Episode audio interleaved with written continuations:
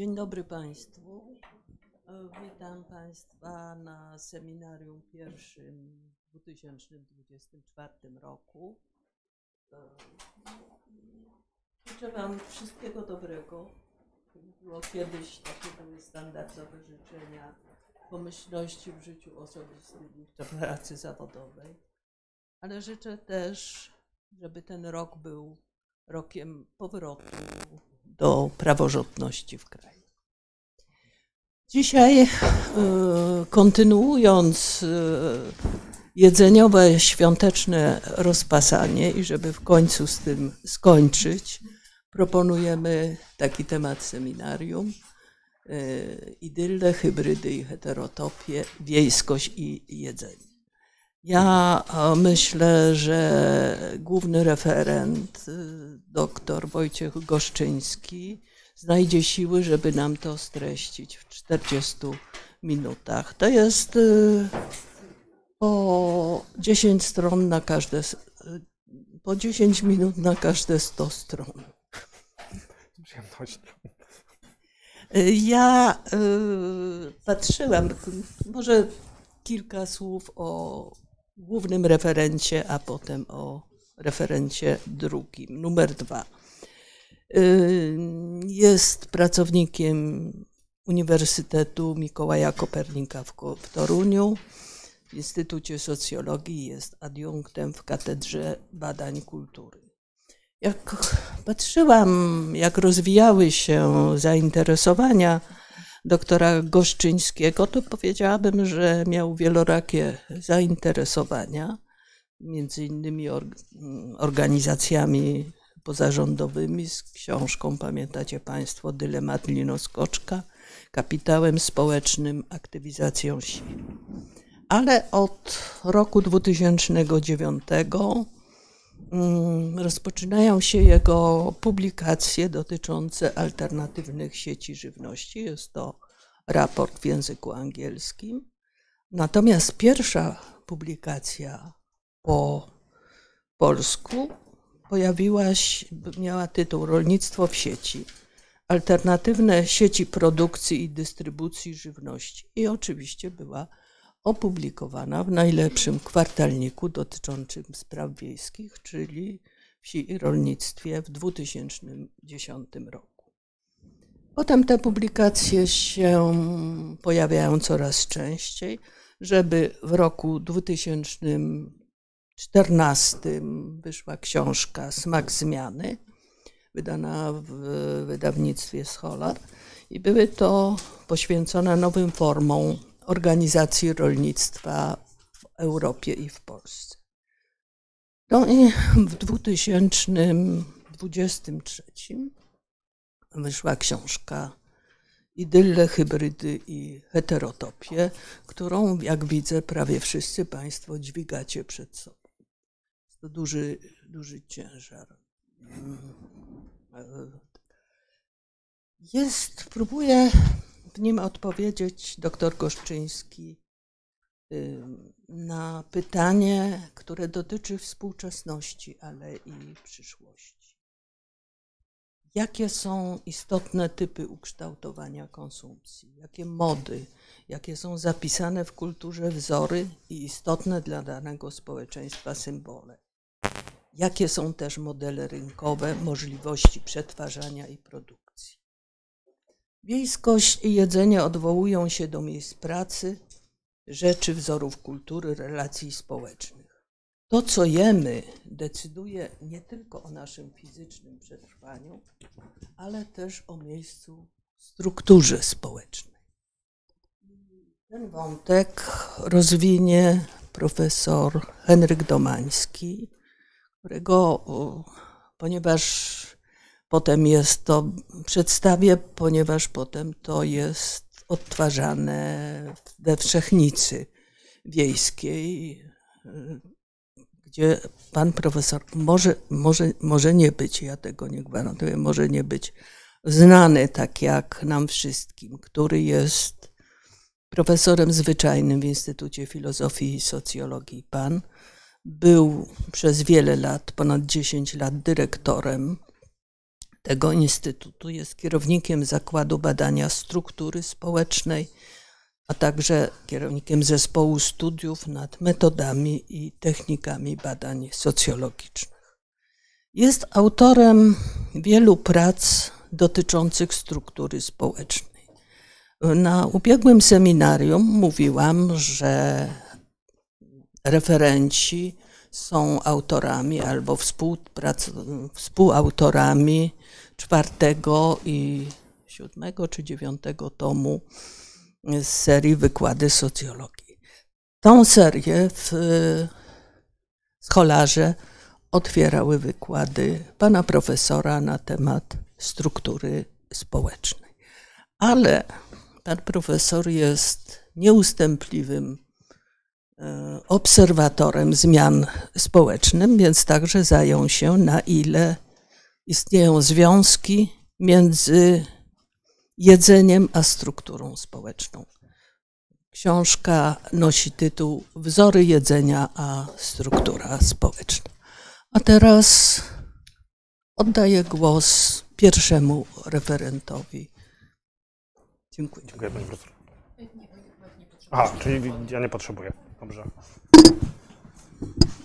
Szanowni Państwo, bardzo miło mi Państwa powitać. Mówię do Państwa z przyjemnością, bo zawsze bardzo lubię wystąpienia w Instytucie Rozwoju Wsi i Rolnictwa i z przerażeniem, bo one zawsze się ich strasznie boję. Są to jedne z najbardziej wymagających wystąpień publicznych, jakie mam okazję e, uskuteczniać. I tak chyba było zawsze, dlatego musicie mi Państwo wybaczyć pewną tremę, która dzisiaj będzie mi towarzyszyła w trakcie wystąpienia. E, rzeczywiście, pani profesor wspomniała o wielorakiej tożsamości, która mi towarzyszy naukowo i to będzie pewnie dzisiaj trochę widać i to niestety pewnie też będzie widać w takim sensie negatywnym, pewnych niespójności, które się będą pojawiać.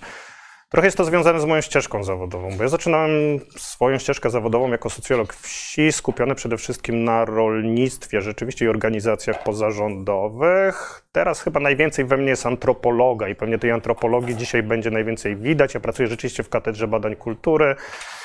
E, Mam też nadzieję, że będzie to domknięcie tematyki, ta książka będzie domknięciem tematyki alternatywnych sieci, bo po tylu latach ja już trochę chyba nie mogę, zmęczony jestem tematem. E, jeżeli Państwo znajdziecie coś ciekawego albo coś szczególnie nieinteresującego, albo takie miejsca, w których wymagam poprawy, to, no, takich miejsc pewnie będzie dużo, natomiast zachęcam Państwa do, bo jest możliwość, e, chyba są jeszcze książki dostępne przed, przed samym, gdybyście Państwo mieli ochotę. Też się świetnie nadaje pod stół, bo gruba jest i tak bardzo dobrze poziomuje. To tak to działa. Rzeczywiście, przechodząc do tematu, już bezpośrednio do tematu, jeszcze pozwolę sobie włączyć zegar sobie, żeby nie przeciągać Państwu. E, zajmować się dzisiaj będę dwoma, dwoma trzema tematami. Takim, przede takim pomysłem, który, który gdzieś z tyłu głowy, podchodząc do tej książki, E, była, było, był ten związek z plot i o nim dzisiaj będę mówił dużo, jedzenia i wiejskości, dwóch takich bardzo istotnych dla mnie naukowo pojęć. Jedzenie dlatego, że jest wszędzie, jest obecne, to o tym też trochę powiem, jak, jak, jak ja traktuję jedzenie i jacy teoretycy są dla mnie ważni. Wiejskość dlatego pewnie, że wychowałem się w 11-piętrowym bloku w środku miasta, więc wiejskość jako coś e, idyllicznego, tajemniczego, niedostępnego było zawsze dla mnie bardzo, była dla, zawsze dla mnie takim istotnym pojęciem, które, które, które, które, które mnie gdzieś tam wykierowywało naukowo. Jednocześnie zastanawiałem się, jak ja tą wiejskość mogę rozumieć i jaka ta wiejskość ma społeczne konsekwencje, społeczne, e, społeczne funkcje. Dominika, gdybym poprosić. Jednocześnie bardzo bym chciał podziękować pani doktor Rucie Śpiewak i pani doktor Dominice z Węglickiej Gołęckiej, które są tutaj obecne, które współuczestniczyły w tym projekcie. Ja czasami będę przeskakiwał w tym projekcie na liczbę mnogą, bo wtedy nasza wspólna aktywność przy metodologii czy przy badaniach. To one odpowiadają, tak, to staram się w tych kontrowersyjnych momentach przerzucać tak odpowiedzialność tutaj na, na koleżanki. Nie, ta praca by nie powstała i bez, bez, bez, bez Ruty i bez Dominiki. One były takim bardzo ważnym elementem i badawczej w naszych dyskusjach o tym, co się działo i między innymi dlatego udało nam się, w, udało mi się w Instytucie Rozwoju Wsi i Rolnictwa wydać tą książkę. Bardzo mi też na tym zależało, była to dla mnie bardzo ważna współpraca i nie wyobrażam sobie trochę funkcjonowania w tym badaniu bez koleżanek tutaj. Zostałem się teraz we wstępie.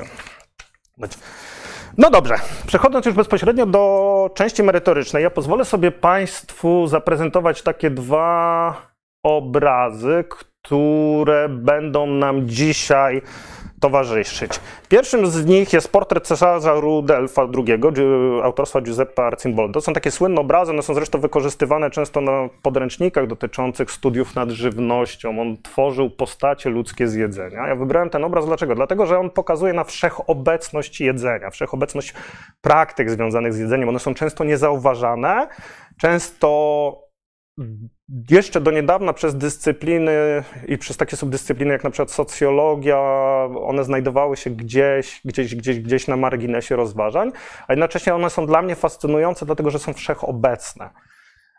Drugi obraz, bardzo ważny dla mnie, to jest taki wiktoriański obraz Lady Victory Majoret, Harriety Manners, Old English Garden. Tak? Czyli to jest taka wizja no, trochę wiejskości, trochę ogrodu, natury, kultury, które się ze sobą splatają. Ja czasami w tej książce używam pojęcia heterotopii, tak, tego Foucaultiańskiego pojęcia miejsca, które łączy ze sobą przestrzenie, symbole, władzę, relacje, takiego miejsca, które splata ze sobą różne różne elementy. I Foucault oprócz cmentarza w tym swoim artykule o heterotopiach wskazuje też między innymi właśnie na ogród jako taką przestrzeń, która która tutaj łączy. Ten ogród zresztą w tych badaniach pojawia się bardzo często i on dla moich respondentek, bo to były głównie kobiety, pełni taką kluczową, ważną funkcję. Dlatego chciałbym, żebyś, chciałbym żeby te dwa obrazy nam gdzieś w trakcie, w trakcie tego wystąpienia towarzyszyły, bo one rzeczywiście uporządkowują e, uporządkowują myślenie. Jednocześnie chciałbym podkre... chciałbym zaznaczyć, o czym ta praca nie będzie. Y, ta praca nie będzie o wsi rozumianej obiektywistycznie, o wsi rozumianej przez zestawy wskaźników, które to podejście też ma swoje miejsce. Ja rozpoznaję jego znaczenie. Jednocześnie ja chciałem tą wiejskość potraktować trochę, trochę inaczej. Dlatego jak ja mówię o wiejskości, zaraz przejdziemy do tych slajdów, ja staram się wyjść poza to rozumienie z perspektywy przestrzeni, relacji bezpośrednich, wspólnoty lokalnej. Ja tutaj trochę inaczej do tego podejścia staram się podejść. Spróbuję Państwa, e, spróbuję Państwu pokazać, dlaczego i jakie to miało konsekwencje. Mm. Zaczynając od dwóch e, slajdów, oczywiście powołałem się na pana profesora. Mm. Nie mogę Żaden, nie, proszę, o, o, oczywiście, żaden, trochę, ja zawsze, ja jestem już tak przerażony, że e, pierwszym elementem, czy pierwszym takim wątkiem, który chciałem poruszyć są studia nad jedzeniem, ponieważ chciałem pokazać e, znaczenie i rolę studiów nad żywnością, czy w ogóle żywności w konstruowaniu struktur społecznych, relacji społecznych, tego jak świat funkcjonuje.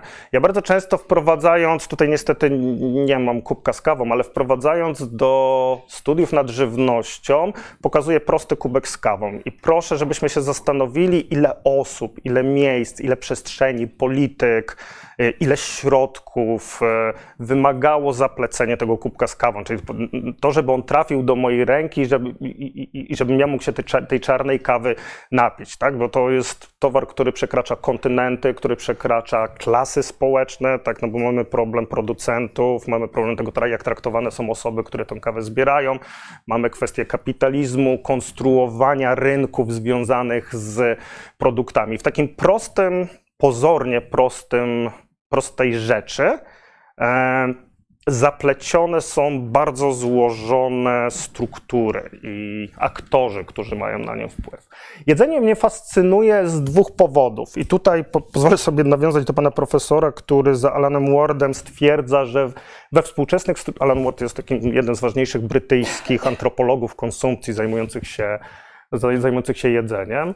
I on stwierdza, że we współczesnych dyskursach na temat jedzenia wyraźnie ujawniają się strukturalne niepokoje naszych czasów. Wybory jedzeniowe nie są jedynie kwestią finansowych możliwości czy decyzji co do wartości odżywczej jadłospisu, ale stanowią odbicie oscylowania między sprzecznościami i wartościami, sprzecznymi wartościami kulturowymi, podszytymi niepewnością dotyczącą bezpieczeństwa, tożsamości społecznych więzi. Czyli to jest taka wizja, że w jedzeniu trochę jak w lustrze objawiają się napięcia charakterystyczne, napięcia i wspólnienia charakterystyczne dla współczesności, że ja jako badacz jedzenia, przeglądając się temu jedzeniu, mogę spróbować obserwować to, co jest charakterystyczne dla danego, dla danego społeczeństwa, a to nie jest takie oczywiste, bo studia nad jedzeniem cierpią na coś, co Warren Belasco, jeden z takich twórców, antrop, też antropolog zresztą, twórców tej dys, subdyscypliny nazwał banalnością tematu, że to jest taki temat, który ciężko się przebija w akademii, który jest często traktowany jako mniej istotny, mniej poważny, no bo kto by Zresztą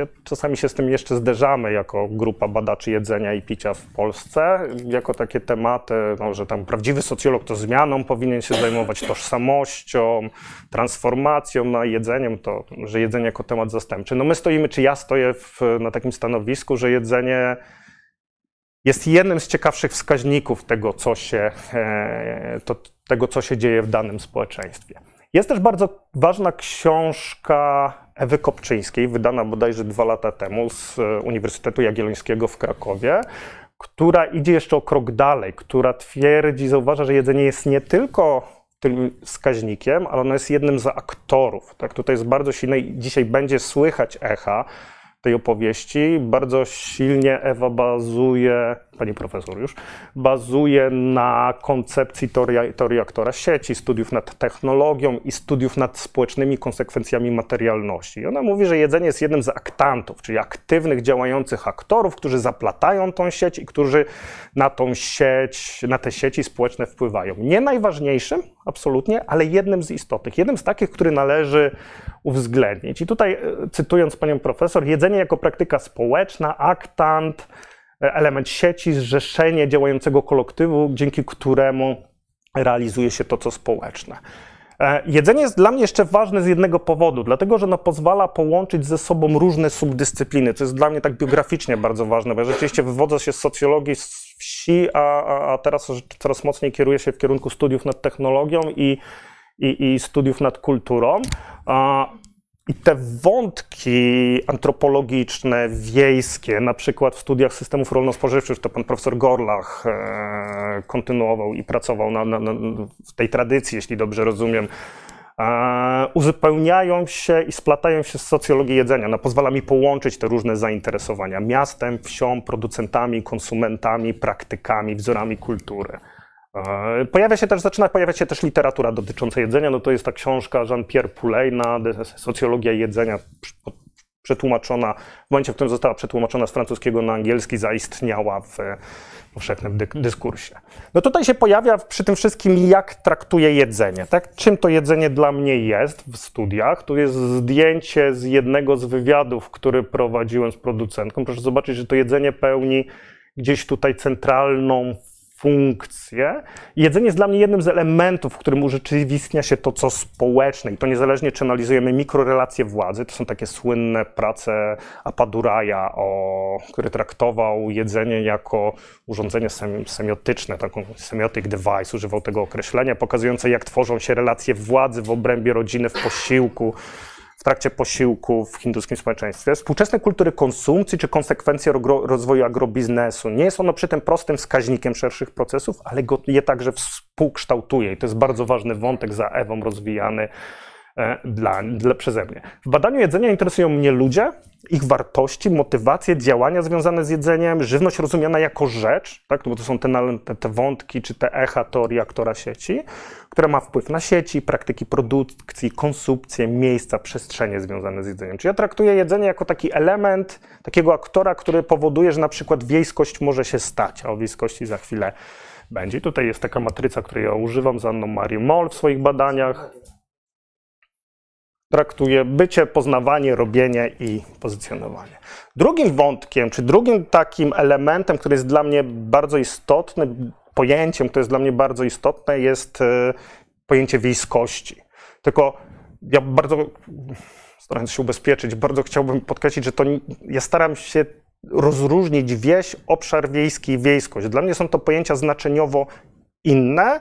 W tym wypadku staram się skupić na wiejskości jako definicji. Ja bardzo, bardzo lubię i często bazuję czy wychodząc w studiach nad wiejskością, wychodzę od tych koncepcji, to brzydkie słowo, hybrydowych, na przykład za Mardochem. Bardzo lubię ten jego cytat, że wiejskość złożona jest z całego szeregu heterogenicznych aktorów, wirusów, protein, konserwatywnych filozofów, rolników, pól, ruchów antyurbanistycznych męskich klubów że hybrydalność jest kolejną perspektywą, którą możemy wykorzystać. Podkreślam na perspektywę wiejskości rozpiętą pośrodku tego, co traktujemy jako społeczne oraz tego, co traktujemy jako naturalnej. To są takie bardzo ważne wątki, bo ja zakładam, że nie ma jednej wiejskości, że wiejskości się tworzą, że one są dynamiczne, e, że wiejskość dzieje się w gospodarstwie agroturystycznym, wiejskość dzieje się na polu, ale wiejskość też dzieje się na przykład w kulturze.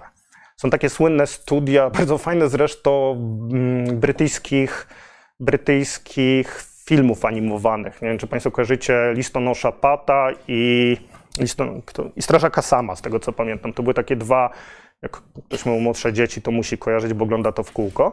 Takie dwa ważne filmy pokazujące, jak te wątki związane z wiejskością przenikają do kultury, jak one są kształtowane i jakie wzory, tam w tym wypadku brytyjskim bardzo idylliczne i nawiązujące do tej koncepcji wiejskiej idylii się pojawiają. Zakładam, że wiejskość ma dynamiczny i performatywny charakter, to za Triftem, za geografami, kulturowymi, czyli wiejskość dzieje się na jarmarku, wiejskość dzieje się w sklepie. Jak idę do sklepu, sięgam po twaróg, w którym jest łowicka pani w tym łowickim tradycyjnym stroju, to ja biorę udział, tak zaplatam w pewne, pewne konstrukty wiejskości. Czyli czy biorę udział w wytwarzaniach wiejskości. Ja używam w książce pojęcia splatania wiejskości, tak? czyli że łączą się ze sobą różni aktorzy, różne elementy i powstaje z tego jakaś całość, która ma społeczne funkcje. Ona może wykluczać, ale może też e, włączać. Dla mnie też bardzo ważnym jest to, że wiejskość jest pojęciem zakorzenionym we władzy.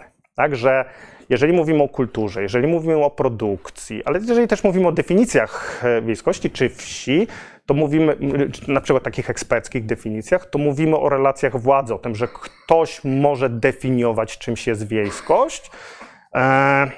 Ktoś jest z tego wykluczony, to w alternatywnych sieciach będzie bardzo widoczne. Zresztą ja w książce, no tutaj Państwa nie będę, nie będę męczył, tam jest taki rozdział i dlatego ona jest taka strasznie gruba, dość amatorski, bo ja nie jestem historykiem, ale pokazujący pewną historię relacji między miastem a wsią, bo ja wychodzę z założenia, że wiejskość jest czymś wytworzonym, że ona była produkowana, że wiejskość nie jest naturalnym stanem, że wiejskość pojawia się w momencie, w którym pojawia się miasto, miasto musi zostać zasilone w kalorie, miasto musi, musi zostać zasilone w robotników, rolników i to można sobie prześledzić historycznie tą relację. I bardzo szybko okazuje się, że ta wiejskość jako pojęcie jest zanurzona we władzy, że, on, że ona nigdy nie była równoległa. On, niezależnie od tego, czy mówimy o renesansowych idyllach, gdzie arystokracja wyjeżdża na wieś, żeby doznawać kontaktu z naturą, tudzież z ludem, czy mówimy o koncepcji kapitalizmu, gdzie wiejskość, to Minz bardzo ładnie opisuje, ma zasilać kapitalizm przede wszystkim w kalorie, zawsze mówimy o relacjach podległości. I to, mnie, to był jeden z takich elementów, który mnie fascynował w tej pracy. Znaczy, czy alternatywne sieci są w stanie tą relację wywrócić, czy one są w stanie skonstruować inną, wytworzyć inną wiejskość, taką bardziej równą, e, bardziej sprawiedliwą. Zakładam też, że wiejskość, ponieważ w tych wiejskości jest wiele i ponieważ one są zanurzone w władzy, to ona produkuje napięcia. Tak? Czyli, że takie społeczne napięcia, że są osoby, no na przykład rolnicy, którzy nie pasują, tak? to, to w alternatywnych sieciach będzie bardzo widać. Albo no tutaj są świetne studia pokazujące polityczne ruchy chłopskie, jak one były traktowane. Także te polityczne ruchy chłopskie były traktowane jako coś, co zagraża nam wszystkim. I teraz ja absolutnie nie oceniam ruchu chłopskich, natomiast fascynuje mnie, że od razu pojawiają się te elementy, elementy wartościowana kultura ludowa, która bardzo długo była traktowana jako coś, jako coś, coś, coś, coś gorszego. Mm, te niespójności będą w tych alternatywnych sieciach widoczne. E, to już prawie ostatni slajd teoretyczny. Przy tym ja oczywiście dla badań musiałem sobie tą wiejskość zoperacjonalizować. Tak? Czyli no, jako antropolog mam tendencję do opowiadania, potem trzeba to jeszcze wszystko przebadać i wtedy zaczyna się kłopot. E, ja wyszedłem z tej re- z relacyjnej definicji wiejskości Heleya i Jonesa, z tego co pamiętam, tak, i Halfakriego, Keitha. E, I za nimi, czy modyfikując ich koncepcję, starałem się to jedzenie i wiejskość badać w pięciu elementach. Po pierwsze, bardzo ważne były dla mnie wyobrażenia i imaginaria, te wzory kultury, które się pojawiają. Bardzo ważne były dla mnie praktyki produkcji, praktyki konsumpcji, to co robimy, to co się dzieje, jak to jest wytwarzane, tak, to co robią producenci, co robią konsumenci, jak się zachowują, jakie są praktyki konsumenckie, ale ważna była też dla mnie materialność, czyli samo jedzenie oraz przestrzenie, w których one funkcjonowały, czyli miejsca. I w tych pięciu punktach, czy na skrzyżowaniu, na zderzeniu tych pięciu punktach, stara, punktów starałem się badać te sploty wiejskości. To jest taki przykład też bezpośrednio, wszystkie zdjęcia są z badań, prawie jedno, nie? Którym staram się pokazać, jak to wygląda, bo to nie jest tylko idyliczne, to jest gospodarstwo agroturystyczne na Kaszubach, to nie jest tylko idyliczne zdjęcie, ale ono ma te wszystkie elementy w sobie zawarte. Mamy przestrzeń, mamy rzeczy, to jest gospodarstwo, które zostało zasiedlone przez osoby pochodzące z miasta, które miały jakąś tam daleką wiejską historię, które starają się robić tutaj agroturystykę i różne warsztaty dla miejskich konsumentów w takiej idy- idyllicznej atmosferze i to jest właśnie taki idylliczny splot Zresztą mając problemy z kaszubskimi sąsiadami, takie dość poważne, którym ta wiejskość nie, przy, nie do końca pasuje, odpowiada, tak? Więc tutaj pojawiają się takie elementy. Na sam koniec, taki teoretyczny, badam tylko i wyłącznie e, wiejskość w alternatywnych sieciach żywieniowych. Alternatywnych sieciach ży- żywieniowych, czyli w tych krótkich sieciach, tak? w gospodarstwach agroturystycznych, w w kooperatywie spożywczej, na działkach, e, w różnych grupach e, produktów turystycznych czy sieciach produktów, produktów turystycznych. Dlaczego? Dlatego, że one mają dla mnie laboratoryjny charakter. To znaczy, to są takie, po pierwsze, one są łatwo dostępne badawczo, to znaczy łatwo je spenetrować badawczo i to jest zaleta z perspektywy projektu NC-nowego a- ale może nie powinna być to zaleta główna. Po drugie, one są rzeczywiście taką niszą innowacyjną, w którym ja mogę się zastanowić, czy mogłem się zastanowić, zobaczyć te procesy splatania wiejskości i jedzenia trochę silniej niż na przykład w supermarkecie czy na zielonym ryneczku Lidla, chociaż to też jest ciekawy, tak szczerze mówiąc, bardzo ciekawy przykład tego, jak performowana jest wiejskość. Założenie przy tym jest takie, że jedzenie jest jednym z głównych interfejsów łączących wieś i miasto. Bo tak sobie zacząłem w pewnym momencie myśleć, co łączy populację miejską i wiejską. Tak? I poza turystyką, poza jedzeniem, miałem problem, zresztą tam w badaniu ilościowym wyszło, miałem problem ze wskazaniem innych e, punktów połączeń. Między, no bo ja jako osoba mieszkająca w, mieszkająca w mieście, to wsi doświadczam poza pracą zawodową, wsi, do, doświadczam na wakacje i, i jedząc. Tylko jedząc nie myślę o tym najczęściej. Na wakacje robię to celowo, wybierając odpowiednie wiejskości, które mi odpowiadają, a wykluczając te, które mi się nie podobają. Same badania były podzielone na dwa takie, tutaj wspólnie z Rutą podzieliliśmy na takie dwa główne moduły. Była część ilościowa, dzisiaj jej nie będę pokazywał.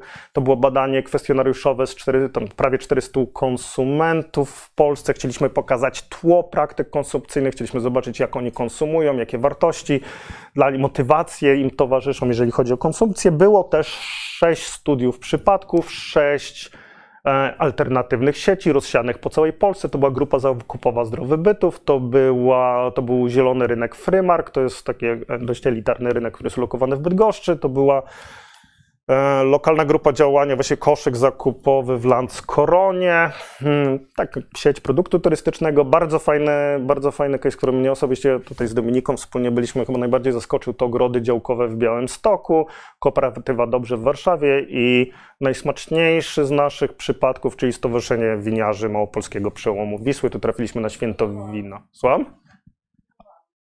E, Ale zdjęcie z winem z Rzeczycy, z Rzeczycy mam, tak żeby... Dobrze. Dobra. Przechodząc już do wyników badań, e, ja sobie pozwolę pokazać Państwu tylko jeden slajd z części ilościowej. I to jest slajd, w którym mieliśmy pytanie otwarte bezpośrednio o wiejskość. Ono zostało potem wprowadzone do MaxCudy, do programu do obsługi, do analizy jakościowej i poprosiłem o zrobienie prostej chmury słów, najczęściej pojawiających się wyrażeń dotyczących wiejskości e, wśród konsumentów. To są tylko konsumenci, to nie są konsumenci alternatywnych sieci, tylko konsumenci losowo dobrani w powiecie bydgoskim.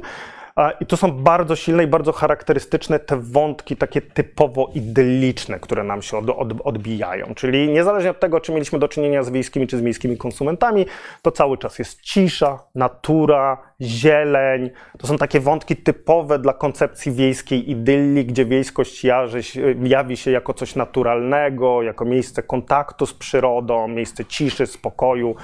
I to bardzo wyraźnie, no właśnie, tutaj ten spokój i zdrowie, które się bardzo wyraźnie pojawia. To, co nie pojawia się, to wątki, czy bardzo rzadko pojawia się, to wątki polityczne i ekonomiczne. One gdzieś czasami przebrzmiewają, tutaj na przykład bieda, zacofanie, ale one są stosunkowo niewyraźne. Tak, w większości wypadków do, najważniejsze to tak naprawdę były cisza, zdrowie i spokój. I dzisiaj najwięcej będę opowiadał właśnie o tych elementach, ponieważ one najsilniej rezonują potem przy tych sklopach, splotach wiejskości, one najsilniej wybrzmiewają. Takim pierwszym, ja Państwu pokażę dzisiaj trzy takie główne mm, komponenty tych splotów. Pierwszym będą smaki przeszłości, drugim performance lokalności i trzecim gastrokuracji, czyli takie rzeczy związane ze zdrowiem.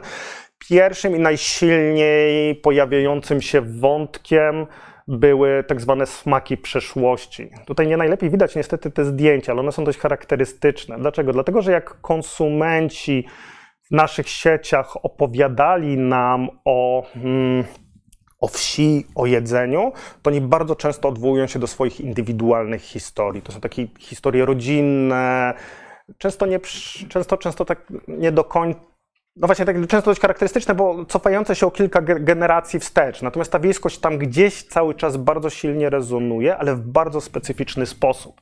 I tutaj jest ten cytat. W związku z tym, że moi rodzice pochodzą z wiosek, przyjechali do miasta szukać pracy, moje dzieciństwo to moje ukochane wyjazdy na wieś, to jedne, do jednej i drugiej babci. Z nią te pierwsze lipy, to, że moi rodzice u mnie mnóstwo rzeczy w domu robili sami, że coś przyniosło. Nawet zainteresowanie nalewkami wyniosłam od mojego tatu, taty czy dziadziusia, który robił orzechówkę. Ja akurat nie robię, bo nie mam orzechów, ale dlatego robię ziołową, leczniczą w tym zakresie. To na tej zasadzie zawsze uważałam, że jestem dziewczyną, która na wieś wróci i szukaliśmy z mężem takiej możliwości. To są bardzo charakterystyczne sploty. To silne odwołanie do mm, wsi jako oazy spokoju, jako takie miejsca domowej, rodzinnej idylii. Zresztą antropolodzy często często ten wątek opisują. To, co mnie jednocześnie uderza, to taki bardzo ujednolicony charakter tych praktyk tym związanych. To znaczy, teoretycznie one są bardzo idiosynkratyczne, tak, bo mówimy o naszych indywidualnych doświadczeniach, ale potem tą wiejskość zaplatamy w bardzo podobny, zunifikowany sposób. Zresztą widać potem, jak rozgrywana jest wiejskość przez producentów, że to są zawsze brązy, sery, te same produkty. To, co mnie fascynuje w ogóle w alternatywnych sieciach, czy w ogóle w produktach, to jest ujednolicenie i brak takich różnic regionalnych często w tych, tych, w tych praktykach, to są dwa zdjęcia. Dwa zdjęcia pochodzące ze skrajnie różnych obszarów w Polsce. To jest zrobione, a nie, to było na Kujawach, to nie skrajnie różnych, ale to było na Kujawach, to jest na Kaszubach. To nie są inscenizowane zdjęcia, to są zdjęcia z posiłków w trakcie e, w trakcie wywiadu. One są dla mnie ważne. Dlaczego? Dlatego, że one pokazują, jak ujednolicone są te sploty. Także z jednej strony respondenci mówią o czymś wyjątkowym, czymś unikalnym, a potem dostaje, bardzo dobry zresztą, taki sam chleb żytni, ten sam ser, koniecznie z czarnuszką, czy z, czarnuszka zresztą chyba nie pochodzi z Polski, to jest chyba indyjskie zioło, z tego, co, z tego co kojarzę, czy pamiętam. W każdym razie jest problem, ono nie jest wcale tak tradycyjnie, jakby się, jakby się wydawało. No to, to są właśnie te hybrydy, to są te wymieszania, które się gdzieś pojawiają. Wydaje, wygląda to tradycyjnie, jest to bardzo smaczne, tak żeby nie było, bo te walory smakowe są w tym wszystkim zachowane, natomiast mnie tak z perspektywy, z perspektywy antropologa fascynowało ujednolicenie tego elementu. Kolejnym takim ciekawym wątkiem. Kolego... Pierogi są. Bigos, pierogi, ale ciężko tak naprawdę, no bo na kuj... grzebiąc w tradycji kujawskiej z profesorem Dumanowskim, który jest specjalistą od tego, który zajmuje się historią tego jedzenia, mamy problem, żeby wydobyć coś, co jest współcześnie charakterystyczne no bo dla, dla tego regionu. No bo co, czernina, no to jest północna Polska, tak? No to jest w jakimś sensie wyjątkowe, ale jest to jedna z niewielu potraw, a dominują pierogi, kiełbasy. Jak Państwo zobaczycie, fascynują mnie stanowienia wiejskości w supermarketach i w galeriach handlowych. Te takie stylizowane na wiejskie stragany, gdzie są chleby za 15 czy 20 zł i pęta kiełbas, najczęściej w takich słomian, na słomianych wystawach. Zielony ryneczek Lidla, kolejny świetny przykład tego, jak to akurat przemysł zagrał z tymi splotami, nawiązując do wiejskości i odtwarzając takie nasze przyzwyczajenia jako konsumentów do chodzenia na zielone rynki. Tak? Bo to specjalnie jest tak zaaranżowane, żeby wyglądać jak ten rynek. To, na co zwróciłem uwagę, chociaż tutaj kolega mi zwrócił, że to nie do końca tak jest, e, to odspołecznienie tych idylii. To będzie taki wątek, który będzie się cały czas pojawiał. Znaczy, jeżeli przejdziemy sobie przez te cytaty, zwrócicie Państwo uwagę szybko, że one mówią o przyrodzie, o zwierzętach, o rodzinie, i tutaj kolega zwrócił uwagę, że dlatego nie jest to pełne odspołecznienie, ale na przykład jest to wieś bez ludzi. Mhm. Tam zupełnie nie ma tam zupełnie nie ma, nie, nie, nie, ma społeczności lokalnej, nie ma sąsiadów, oni nie istnieją w tych stanowieniach. Tak? To jest pusta, w tym sensie jest to pusta, pusta bezpieczna e, przystań. Materialność pełni w tym wszystkim kluczową rolę. Ona się pojawia wszędzie, ona pojawia się w gospodarstwach, pojawia się w domach. Ja do dzisiaj pamiętam taki miejski blok, w którym drzwi były zrobione jak wychodek do Sławojki, tak? czyli takie drewniane z takim ser, ser, serduszkiem. Tak? Bo jedno z założeń wiejskości jest takie, że my ją możemy wytwarzać także poza wsią, także mm, aranżując swoją kuchnię, przygotowując przepisy, że te przedmioty tam pełnią istotną, istotną funkcję w tym wszystkim. Jednocześnie to wszystko jest złożone i to wszystko się zlewa, bo ta przeszłość nie jest czymś prostym. To jest bardzo fajne zdjęcie jednego z tradycyjnych serowarów. Oczywiście respondenci zgodzili się na wszystkie zdjęcia w, u mnie w województwie i to pokazuje, jak złożone są re, re, relacje między przeszłością a nowoczesnością. Tak? Nie ma już czegoś takiego jak tradycyjna produkcja. Ona wymaga nowoczesnych technologii. Tutaj mamy akurat system kontroli klimatu w serowarni. Jak jeździliśmy do winiarzy, to oglądaliśmy nowe stalowe tanki ściągane gdzieś tam z, e, z Włoch w tym wypadku. To, co mnie też uderza, to różne historie, tak? To znaczy, historia, ta zanurzenie w przeszłości, te sploty wiejskości bazujące na przeszłości są charakterystyczne dla konsumentów, ale już nie dla producentów. Tutaj te wiejskości się rozpinają. Producenci mówią o zupełnie innych historiach. To jest najczęściej historia transformacji, tego, że trzeba było sobie poradzić w niewielkim gospodarstwie, odnaleźć jakieś środki, odnaleźć swoje, swoje miejsce i przestrzeń dla życia. I tutaj wpadłam na pomysł, żeby sprzedawać mleko bezpośrednio na targowisku. Te kredyty my zaczęliśmy tutaj, mieliśmy dwie świnie, nic, potem były cztery krowy, trzeba było coś zrobić. Jest taka zupełnie inna historia. Historia radzenia sobie, historia lat 90., funkcjonowania. I to jest w ogóle bardzo ciekawe rozpięcie tych światów. Ono powoduje czasami napięcia, tak? Jak pojawiają się producenci. Drugim elementem, o którym chciałem opowiedzieć, są performance lokalności. To, że poza przeszłością ważną E, ważnym elementem tych stanowień wiejskości jest lokalność, tylko w taki specyficzny sposób definiowana w tych sieciach, bo ona ma takie silnie eskapistyczne wątki. To jest ucieczka do wiejskości, od miasta, od nowoczesności, od pędu życia, które się tutaj pojawia. No tutaj są moi respondenci, producenci lokalni, którzy z Anglii wrócili, no, byli dziennikarzami i założyli sobie takie gospodarstwo. I większość ludzi wyprowadzając się na wieś utożsamia ją ze spokojem, oddaleniem od ruchu samochodowego, a wcale nie wiąże tego na przykład z produkcją rolną. Włożyliśmy w tę ziemię wszystkie oszczędności, zbudowaliśmy dom ze słomy według krajobrazu, czyli znowu to jest taki bardzo specyficzny, estetyczny, ale dość hierarchiczny sposób konstruowania bliskości. Moja respondentka nazwała to syndromem veranda country. Veranda country to jest, jeżeli Państwo nie znacie, to jest taki chyba miesięcznik, który pokazuje, taki miesięcznik, tak? Dla klasy średniej, miejskiej głównie, który pokazuje, jeżeli chcielibyśmy się wyprowadzić na wieś i, utoż, i sobie z, um, urządzić mieszkanie, to jak moglibyśmy to zrobić? To jest estetyczne, ale zunifikowane. To znaczy, to są zawsze bardzo podobne wątki z drewnem, spokojem. To, co mnie znowu uderza, to znowu brak ludzi w tym wszystkim. Znaczy jest rodzina. Nie? Sąsiadów nie ma, na nich nie ma miejsca, od sąsiadów są płoty. Tak to bardzo często płoty, ogrody. Ogród jest miejscem stanowienia wiejskości dla tej grupy, a nie, e, nie wiejskość z jej wspólnotą. To jest w ogóle bardzo fajny cytat. Była z nami taka Ola, ona siebie nazywała ofiarą Veranda Country. Wydawało jej się, że na wsi będę jeździła rowerem, to jest Małopolska, tam jest dość górzyście. Dzieci do szkoły rowerem, że będzie chodziła na spacery, będzie się widziała z sąsiadami. Okazało się, że wszyscy jeżdżą samochodami, ludzie na wsiach się nie znają, w szczególności ci nowi. Tak, to jest takie wrażenie, że wejdę w otwartą społeczność, taką idyliczną społeczność, zostanę zaakceptowany, zaakceptowana, wszyscy będą tak samo praktykować tą wiejskość jak ja. To powoduje niesamowite konflikty. O zieleń, o przestrzeń, o praktyki, o ciszę. Tak, to najbardziej charakterystyczne i najbardziej klasyczne są te konflikty związane z produkcją rolną. Tak? No, produkcja rolna jest jaka jest, także obciąża. Słucham? Oj, ale nie tylko, bo nawozy to także, także bywają problematyczne, ale to pokazuje właśnie na rozpięcia. Nie? To znaczy pokazuje to, że oni funkcjonują w trochę, in, trochę inaczej, wyobrażają sobie te wiejskości, wizje. I to, to, to jest pełne napięć, to też jest pełne władzy, bo mówimy tutaj o dość bogatej grupie ludzi, tak, mającej swoje zasoby, kapitał kulturowy, mające to Veranda country jest takim elementem, który pojawia, te wzory związane z werandą country pojawiają się w 5 minut, ok. W, w, w, w, w, mediach, tak? czyli są takim dominującym wzorem kultury. Tak jak mówiłem, to bardzo często ma charakter ucieczek, czyli uciekam od czegoś, to potem jest sporo, sporo, mm, sporo zawodów. Jednocześnie to, o czym właśnie o czym staram się powiedzieć, to to, że te wiejskości są trochę równoległe. Co ciekawe, to jest akurat, no zresztą to jest gospodarstwo producenta ekologicznego. No, dobrostan zwierząt to jest jedna rzecz, to jest słabo widać, natomiast to są krowy w oborze. No, standard jest jaki jest. Tak? No, standard estetyczny gospodarstwa też jest jaki jest. Moja żona pochodzi ze wsi, jej rodzice, byli rolnikami, więc sprzątanie jest jedną z ostatnich rzeczy, na jaką mam siłę, jak tam jeżdżę pomagać. No zresztą jak każda działalność, działalność gospodarcza, to powoduje niesamowite napięcia z sąsiadami, z osobami, które przyjeżdżają do tego rolnika ekologicznego po warzywa, które mają wyobrażenia pewne. To był problem, który pojawiał się w kooperatywie, który nam zgłaszano, że bardzo często, bardzo trudno mediować między producentami a konsumentami, bo oni żyją trochę w równoległych rzeczywistościach, równoległych światach, mają inne oczekiwania i wyobrażenia dotyczące siebie.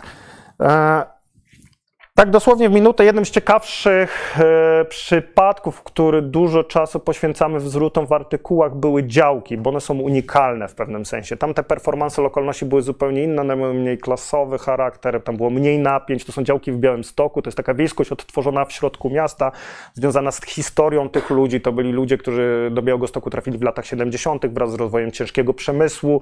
Na pytanie, bo to są działki o tyle unikalne, że one wyglądają jak wieś. Dlaczego tak budowali? No bo tak się budowali Tak? tutaj jest to pozbawione napięć, pozbawione. No my z Dominiką musiałem ratować Dominikę, bo trafiliśmy na imprezę Działkowicza, ale to był też jeden z niewielu Oj, tak tam się działo. E, prawda? Ale to był też jeden z niewielu przykładów, gdzie miałem poczucie mm, kontaktu z prawdziwą, działającą wspólnotą. Hermetyczną, trochę zamkniętą, specyficzną, ale jednak funkcjonującą w tym wszystkim. Ostatnim wątkiem, który chciałem poruszyć przy okazji wiejskości, są lęki przed nowoczesnością i coś, co nazywam gastrokuracją. Wiejskość jest przez większość moich respondentów i konsumentów i producentów traktowana jako coś, co ma zabezpieczyć ich ciała czymś? Tak, to jest strach. Strach jest elementem, tu mam jeden taki cytat. E, natomiast mój synek sięga po coś takiego, to ja wstrzymuję oddech. To chodziło o czekoladę taką zwykłą. Boże, mu tylko nie zasmakowało, no bo wtedy umarł w butach. Tak? To była jedna z respondentek, która uszczęśliwia swoje dzieci lokalną żywnością. Najprawdopodobniej przeszczęśliwe. E, ten strach strasznie silnie w tym rezonował. To były bardzo często konsumentkami były kobiety, które zabezpieczały w ten sposób ciała swoje i swoich rodzin. Ogród jest bardzo charakterystycznym miejscem, w którym to się działo. Tak? To, to jest akurat domu jednorodzinnym i ta wiejskość była performowana w tych ogrodach, gdzie one mają swoje zielniki, gdzie mają swoje warzywa, które mogą hodować i starają się to wszystko zabezpieczyć, tylko jednocześnie to jest bardzo silnie nakierowane na cielesność, na bezpieczeństwo, na ciała. Dlatego też tam nie ma tak dużo miejsca na tą wspólnotę.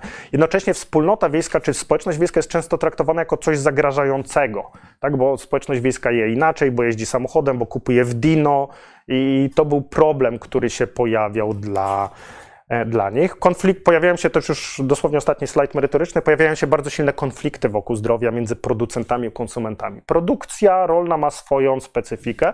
To jest e, mięta unisławska, jeden z produktów wpisanych na listę produktów e, tradycyjnych. Charakterystyczna dlaczego? Dlatego, że producent używa plastiku. Znaczy to jest pla papier z perforowanym plastikiem wywołał niesamowite kontrowersje na frymarku. Były oskarżenia o to, że próbuje zamordować nam konsumentów, e, że mm, używa coś niezdrowego. I tutaj są zderzenie takich cytatów, że z jednej strony mm, oni muszą używać tego plastiku, no mają systemy higieniczne. Jest to też łatwiejsze po prostu. Z drugiej strony konsumenci mają z tym problem i zderzają się ze sobą te ich wizje i te światy. Już przechodząc, zresztą to jest jeszcze jeden ciekawy slajd, to jest bardzo często wykorzystywane przez biznes i przez rynek. Cały czas zderzaliśmy się z panią doktor Ewą Dobrowską w trakcie naszych wywiadów jej słynnymi dietami warzywnymi. To jest element ze strony, proszę zobaczyć, jak performance rolniczy, tak bezpieczna rolnicza rodzina, która gwarantuje, to są chyba głodówki warzywne, z tego co pamiętam, pije się sok z buraka. Eee, olbrzymi rynek, który wokół tego się pojawił właśnie i to wszystko jest w takiej otorce separacji, zamknięcia i ochrony przed światem. Na sam koniec. Kluczową rolę w moich zdaniem w splotach bliskości pełnią te wyobrażenia, praktyki i przedmioty. Tak, to są rzeczy, motywacje czy wzory kultury i miejsca, w których to się dzieje. Cały czas mam wrażenie, że w alternatywnych sieciach żywieniowych odpowiada jednak w dużej części miejskim wzorom konsumpcji. Znaczy ja mam wrażenie, że cały czas utrwalamy ten podział na wieś jako miejsce produkcji, miasto jako miejsce, w którym konstruowane są wzory konsumowania. I tutaj mam z tym problem związany właśnie z relacjami władzy, które się wokół tego pojawiają. E, bardzo silne są puryfikacje i separacje. Tak, puryfikacja, czy takie oczyszczania wiejskości, próby wyabstrahowania tego, tej esencji wiejskości związanej ze zdrowiem, bezpieczeństwem, naturą e, w alternatywnych sieciach, ale dokładnie to samo dzieje się na rynku, jak państwo, e, na, w markecie, jak Państwo idziecie do marketu i sięgacie właśnie po ten twaróg, to Głowicki bodajże, to dokładnie w ten sam sposób gra się z nami, czy bierzemy udział w takim performansie. Szlacheckie są, bo szynek szlacheckich to jest co niemiara wiejsko, szlacheckie nie widziałem, tak, ale szlacheckie z dworka, zobaczcie Państwo, jak, producenci to oczywiście znają, no oni grają w tą samą grę, tak, więc wszelkie spod dymu, spod strzechy, to jest zawsze bardzo podobnie skonstruowane w bardzo podobnej kolorystyce, mało było, już kończę, bardzo mało było wątków, chociaż zdarzały się niekiedy wątki aktywistyczna. I na sam koniec, na tle tych sieci wyróżniają się te zakorzenione, czyli działki, ale także te o obywatelskim charakterze. Tutaj akurat była, ja ją tak nazywam, tą kooperatywa spożywcza, która była trudnym przypadkiem dla mnie, bo z jednej strony było dużo miejskich konsumentów, takich typowo, z, typi, z typowymi cechami charakterystycznymi, z tym skupieniem się na ciele, bezpieczeństwie, ale był to też przypadek, w którym pojawiały się te wątki polityczne związane z inną wsią i dążeniem do innej wsi. Dziękuję Państwu. To jak zawsze zdjęcie na sam koniec. Myślimy nad jedzeniem. Bardzo dziękuję referentowi. Poproszę pana profesora, żeby nam trochę opowiedział o chłopskim jadle. I, e, ja pamiętam to chłopskie, to ta wiejskość ze zdrową żywnością. A pamiętam taki cytat y, książeczki profesora Jana Szczepańskiego Korzeniami wrosłem w ziemię, no tak. który cytował Cieszyń, podcieszyńskiego chłopa, który mówił, że gdyby był cysorzem, to był jadł polewkę z samego łoju. Panie profesorze. Pan doktor powiedział o tych wzorach konsumpcji i produkcji, że pod tym kątem jest różnicowane na, są miasta i wsie. I no to z tego względu e, wzory konsumpcji kojarzą się z miastami, ponieważ miasta kojarzą się z kulturą dominującą. To jest ten wyższy kapitał kulturowy. Ja się na nim głównie skoncentruję, mówiąc o wzorach jedzenia. No i jeszcze na, przede wszystkim na porównaniu rolników, czy też klasy chłopskiej pod kątem jedzenia z innymi kategoriami, bo tylko wtedy tego typu porównanie, pan się skoncentrował w zasadzie na opisie mhm. i pan przekonywał nas wszystkich, y, pod jakimi względami ta wieś czy rolnicy różnią się. Właściwie nawet pan tego nie mówił, że od, się, od kogoś różnią, tylko o ich specyfice mówił, natomiast ja bym tutaj zaakcentował i opierając się na wynikach badań, ten dystans dzielący rolników od pozostałych klas społecznych, czyli takich kategorii związanych, których pozycja określona jest pozy przez pozycję rynkową, miejsce na rynku pracy, to z czego się utrzym utrzymują, jaki zawód wykonują i mm, te wszystkie aspekty związane ze stosunkami własności. Natomiast E, jeżeli chodzi o wzory jedzenia, to one mogą być z tego punktu widzenia, ja powtarzam, że skoncentruję się na takim aspekcie hierarchicznym struktury społecznej, który jest e, e, aspektem najważniejszym, ponieważ trudno sobie wyobrazić jakąkolwiek zmienną, czy jakiekolwiek zjawisko, które by się nie układało w jakąś gradację. Ja nie znam takiego zjawiska, łącznie z płcią oczywiście, ale to jest tylko przykład. Więc y, pod kątem hierarchicznym, gdzie rolnicy lokują się w hierarchii społecznej, którą można określać mianem hierarchii klasowej, która jest najistotniejszym wymiarem hierarchizacji, no z różnych względów, y, z tego, że kształtuje nasze, nasze losy życiowe, decyduje o dynamice procesów społecznych, o konfliktach społecznych, o wszystkim w gruncie rzeczy, w mniejszym lub większym stopniu, rzecz jasna. Więc jeszcze e, po raz kolejny wracając do tych wzorów jedzenia, z tego punktu widzenia, jako czynnika hierarchizacji, Myślę, że tutaj najlepszą definicją, czyli najlepszym odniesieniem do tego, jak, ona, jak te wzory jedzenia hierarchizują, jest odniesienie do pojęcia kapitału kulturowego, czyli czyli symboli, znaków, znaczeń, wszystkiego tego, co pozwala nam postrzegać w taki, a nie inny sposób rzeczywistość społeczną, oceniać ją i tego, jak jesteśmy sami oceniani, jak oceniamy innych. To jest kapitał kulturowy. Żeby coś było kapitałem kulturowym w sensie tych kodów i znaczeń, to musi przynosić korzyści albo pewne ograniczenia. I z tego punktu widzenia trzeba patrzeć na rolników, jak te wzory jedzenia, jakim one są kapitałem kulturowym rolników. Y, jeszcze y, może jakiś taki komentarz teoretyczny, że jeżeli kapitał kulturowy i, i y, czy rzeczywiście jedzenie jest takim ważnym kapitałem kulturowym w porównaniu z innymi. Kapitał kulturowy lokuje się mniej więcej, jest pewnym rodzajem stylu życia, jest elementem uczestniczenia w kulturze. No tak, się, tak definiujemy to w socjologii. I z tego punktu widzenia, z wszystkich badań, jakie z nami, jakie sami robiliśmy, jakie sam analizowałem na podstawie danych, wynika, że jedzenie nie lokuje się wysoko w tym wśród tych zmiennych różnicujących ludzi. Na przykład gusty muzyczne są o wiele silniejsze, jeżeli chodzi o możliwość identyfikowania ludzi w hierarchii kultury. Wzory jedzenia e, raczej sytuują się, no nie powiem, że nisko, ale nie, nie różnicowały tak na podstawie tych badań, które pan, pani profesor przytoczyła, e, cośmy przedstawili w tej książce, jak gusty muzyczne, które o wiele silniej to robią, więc należy chyba pod tym kątem również patrzeć na tą pozycję wzory jedzenia rolników, jak one ich sytuują, czy rzeczywiście tak nisko, bo przechodzę, przejdę powoli do. Nie będę tutaj opowiadał o tym badaniu, które zostało przeprowadzone kilka lat temu, ale w moim przekonaniu, w moim przekonaniu dalej y, y, te zależności są niezwykle stabilne. Więc tutaj mamy, mm, przechodzę do tych badań, kapitał kulturowy, wzory jedzenia. Można różne aspekty tych wzorów jedzenia jako kapitału kulturowego przy pomocy pytań uchwycić. Tutaj to jest uchwycone w postaci tych zmiennych, które są przedstawione w główce tabeli. W boczku tabeli jest sześć podstawowych klas społecznych, które w Polsce, które silnie różnicują, w moim przekonaniu najlepiej. Ja nie znam przynajmniej innego narzędzia, które pozwoliło lepiej wyjaśnić przy pomocy podziałów klasowych cokolwiek, biorąc pod uwagę ograniczenia, jakie mamy w badaniach, czyli nie więcej niż 2000 przypadków. Trzeba to wszystko brać pod uwagę. Dlaczego nie więcej tych kategorii? Byłoby lepiej oczywiście dać ich 20, ale to wtedy trzeba było mieć próbę 100 tysięcy. No więc y, rzeczy bardzo podstawowe. Widzimy tutaj, tutaj są zarówno y, mm, te pytania dotyczyły jedzenia, y, takich rzeczy zaliczanych do wyrafinowanych, kojarzących się z wyższą kulturą, jak i wprost przeciwnie do takich pospolitych i prostych. Jeżeli chodzi o te proste typu zupy, które są w pierwszej kolumnie, to widzimy, że rolnicy są na dole.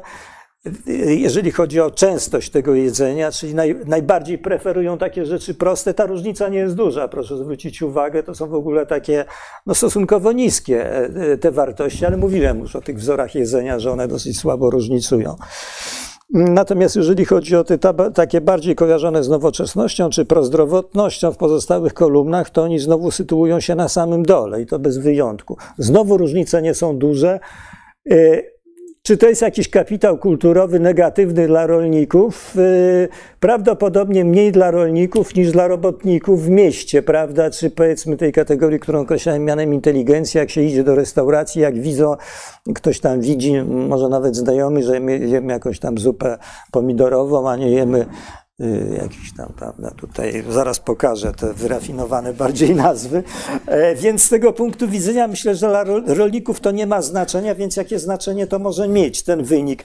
Takie, jak sądzę, że to ich bardzo dobrze identyfikuje w strukturze społecznej. Oni się kojarzą w ogóle z jedzeniem takich rzeczy pospolitych, prostych, do których mają dostęp, które sami produkują zresztą, do których się przyzwyczaili, ale to jest takim czynnikiem, no, w gruncie rzeczy nie powiem, że obciążającym, ale czymś takim, który ich lokuje na dole, w połączeniu z innymi, o których wiemy, że mają na przykład niskie wykształcenie, dajmy na to, Mm, czy nie potrafią się dobrze wysławiać jeszcze, albo tego ty, typu elementy kapitału kulturowego, które lokują się nisko. Jedzenie coś tutaj dodaje, mówiąc innymi słowy.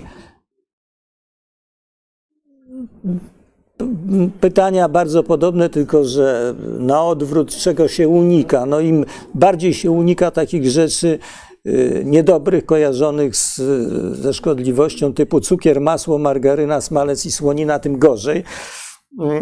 Jako kapitał kulturowy, jak sądzę. No w związku z tym, no, znowu rolnicy bez wy, wyjątku lokują się tutaj na samym dole tej hierarchii. Z tą kawą w ostatniej kolumnie jest dosyć dziwny wynik.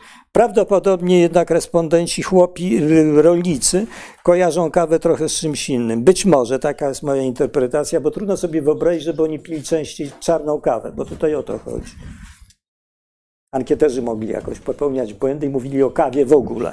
Więc y, żeby się ktoś za bardzo nie zdziwił z tym 22,1%.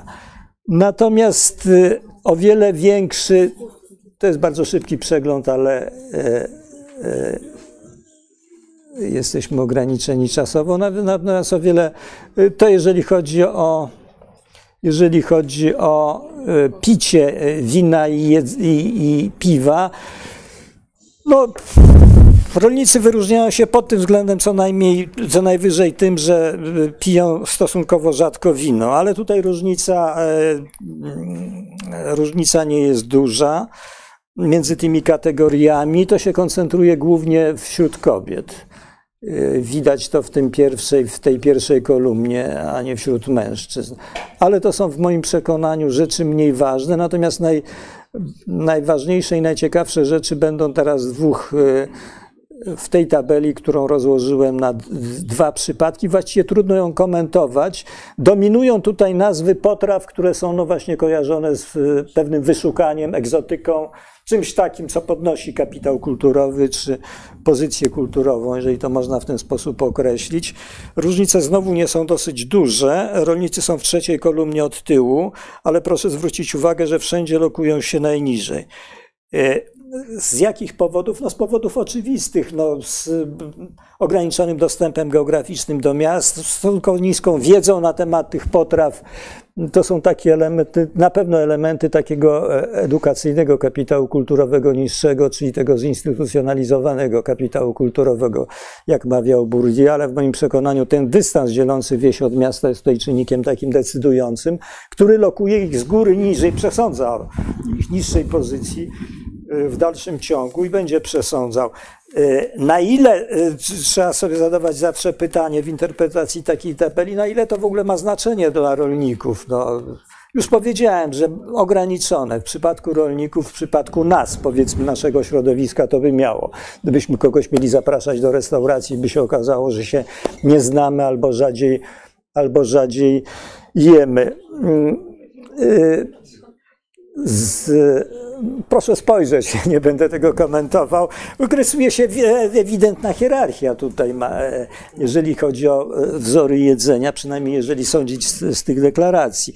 Na szczycie jest ta kategoria, którą myślamy, określam mianem wyższych kierowników i, i, i specjalistów, czyli powiedzmy nowa inteligencja, niżej niżsi pracownicy umysłowi, w środku gdzieś właściciele poza rolnictwem, dalej robotnicy wykwalifikowani, niewykwalifikowani, rolnicy są na dole. E, Zależności nie są wysokie, ale są bardzo systematyczne, są bardzo konsekwentne. Nie ma tutaj różnicy, oni są na dole. Mm. Przy czym mówimy cały czas o kategorii rolników, obejmujących również robotników rolnych, ale to są ci, którzy wykonują jakby zawód. To są właściciele gospodarstw i robotnicy rolni. Kategoria o wiele węższa niż to, co pan doktor opowiadał o wsi w ogóle. To jest 40% w tej chwili według ostatniego spisu. Nawet więcej niż było 11 lat temu. Minimalnie, ale więcej. Natomiast tak, tak. Natomiast ja mówię o 8-9%. To są ci y, rolnicy w tej przedostatniej, w tej trzeciej kolumnie od tego. No i tu jeszcze dalszy ciąg tego, to już będzie koniec tych y, zmiennych, y, to znaczy tego związku jakby przynależności z klas, klasowej i kapitału kulturowego z tym, co się je, i tutaj rolnicy pod tym względem, jeżeli tutaj można gradację zrobić z tych potraw, to oni się lokują zdecydowanie na dole.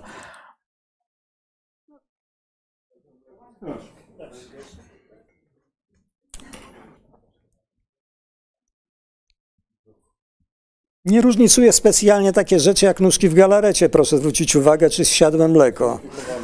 Tak, dosyć pospolite. Tak, tak format, można powiedzieć, że gdzieś są takie potrawy, które we wszystkich kategoriach. Tak jak pierogi czy schabowy słynne, no. tak, tak. Żeby dobrze zmierzyć jedzenie, to trzeba robić badania jakościowe i patrzeć, co oni, czym doprawiają jedzenie na przykład, bo samo to nie wystarczy. Tam takie pytania o deklarację.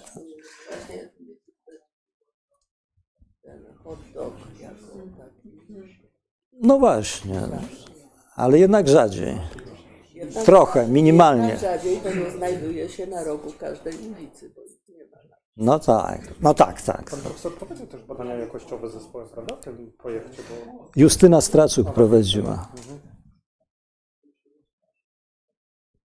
I nie ma wyników, jak rozumiem, bo... Nie, no ona ma, przedstawiła to w paru artykułach. Aha. Mhm. Nie pamiętam dokładnie gdzie, ale na pewno jak pan zobaczy pod Straczuk, to... Mhm. Tak, tak, tak, bo jestem... Bo ona tylko się koncentrowała na tych... To są, jeżeli chodzi o wyniki empiryczne, to w zasadzie jest wszystko.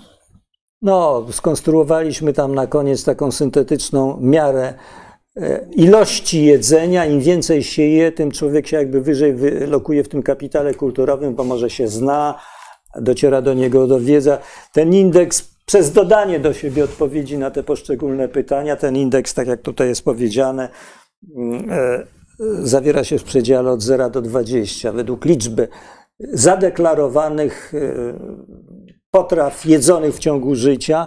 No, wyniki, tutaj wyniki są dosyć e, znaczące, bym mhm. powiedział, ze względu na trzy zmienne to pokażę. Samą pozycję klasową respondenta, no proszę zwrócić uwagę, że tutaj gradacja jest bardzo wyraźna, jeżeli chodzi o ilość rzeczy, które siadło w ciągu życia. Mm, respondenci mieli kartę z ilością tych rzeczy i deklarowali. Natomiast, mhm. natomiast o wiele to jest to, jak obecna pozycja klasowa respondenta, czy obecna pozycja właściciela gospodarstw różnicuje. Natomiast o wiele istotniejsze, jeżeli chodzi o odtwarzanie i reprodukcję tych zależności, to jest to, że koreluje to również bardzo silnie, czy to zależy od pozycji ojca, zdefiniowanej tak samo, i za chwilę małżonka pokaże. Więc mamy tutaj do czynienia z odtwarzaniem się pewnych wzorów. To właściwie jest rzecz, na której bym chciał zakończyć. Jakie są perspektywy zmiany tej sytuacji? No, na tą zmienną, to by rysowało się, to tu mamy do czynienia z e, taką dosyć trwałą reprodukcją. Podobnie jest, jeżeli chodzi o pozycję klasową małżonka. Również to w zależności od tego, w jakiej klasie społecznej e, lokuje się małżonek, mąż czy żona, zależy to, co jemy. I to jest dosyć wyraźne. Przypomnę tylko, że jeżeli chodzi o usytuowanie tej klasy rolników czy chłopstwa w strukturze w hierarchii klasowej, to zarówno dziedziczenie pozycji rodziców, jak i homogamia małżeńska to są dwa najsilniejsze, zdecydowanie dwa najsilniejsze czynniki, które decydują ich odrębności. To jest prawie, że nie do pokonania. Więc jeżeli chodzi o perspektywy, czego nie widać rzecz jasna, ale w ogóle struktury klasowej nie widać.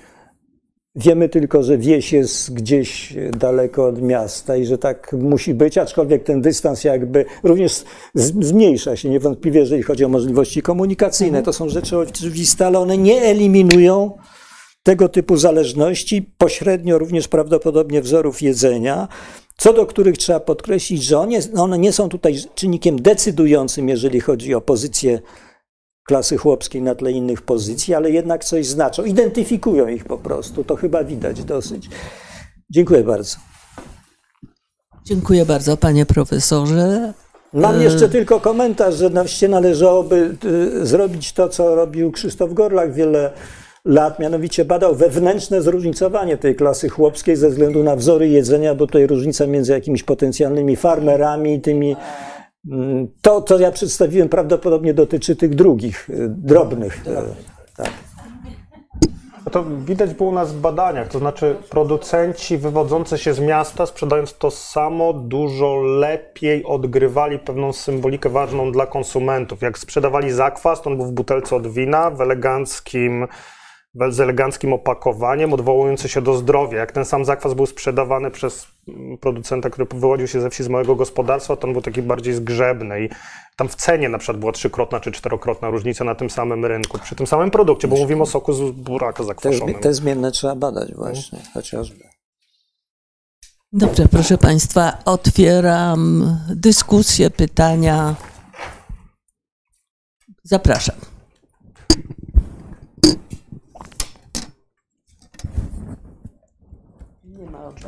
Upieczy mi się? Nie, nie upieczy mi się. Pani doktor Perepeczko, potem pani doktor Bilewicz.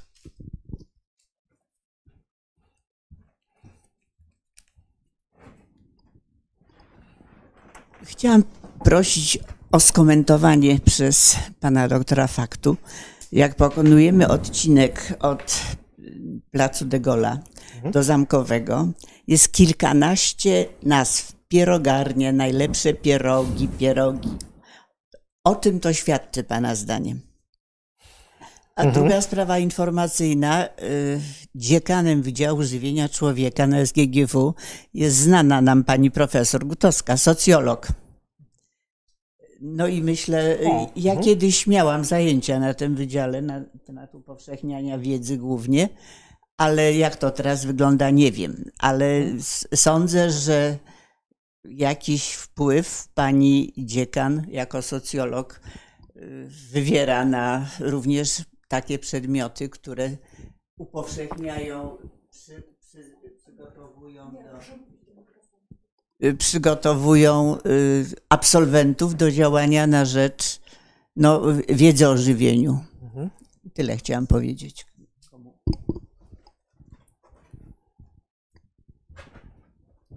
Zgłasza się pani profesor Ewa Kopczyńska. Ups. Cześć. Ewa. Może wyłączymy prezentację. Dobra. Może po doktor Bilewicz będzie Dobrze. E, Ja chciałam zapytać o taką rzecz, e, bo bardzo ciekawie pokazywałeś, w jaki sposób ta wiejskość jest, jest konstruowana przez aktorów, którzy tak naprawdę wywodzą się z miasta lub są mieszkańcami miast. E, I chciałam się podzielić e, takim wnioskiem z badań, które zresztą z e, doktor Śpiewak przeprowadziliśmy, przeprowadziłyśmy, badając nowych rolników, którzy w większości uczestniczą w jakiejś formie tych alternatywnych sieci żywnościowych. I okazało się, że właściwie ich sposób produkcji, ich pozycja na rynku i kontakty z konsumentami są zapośredniczone przez miasto i przez ich miejskie koneksje, przez e, e, właśnie kapitał społeczny i kulturowy zdobyty w trakcie pobytu w mieście lub też związany z korzeniami miejskimi. I chciałam zapytać, czy, czy taki wniosek e, byś potwierdził na podstawie swoich badań? To znaczy, czy mógłbyś coś więcej powiedzieć na temat e, właśnie relacji między tym konstruktem wiejskości a, a miejskością?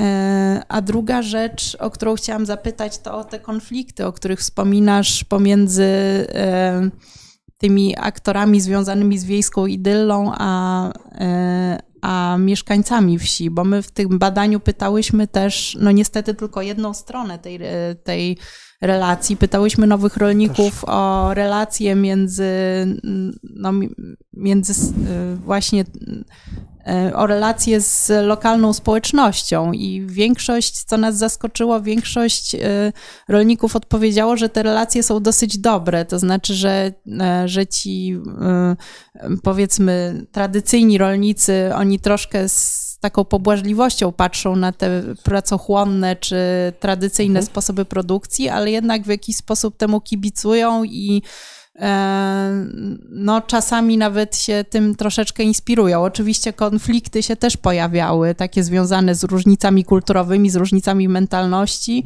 ale taki ogólny obraz był taki, że no, oni w jakiś rolnicy, tak? sposób. Jeśli rozumiem, e, rolnicy- Tak, no, no, okej, dobra, pytałyśmy rozumiem. o Mhm. relacje między tymi nowymi rolnikami a a tradycyjnymi rolnikami, którzy tworzą daną społeczność wiejską i no nie tylko rolnikami, też innymi aktorami. I chciałam zapytać, jak to właśnie w waszych badaniach e, wyszło.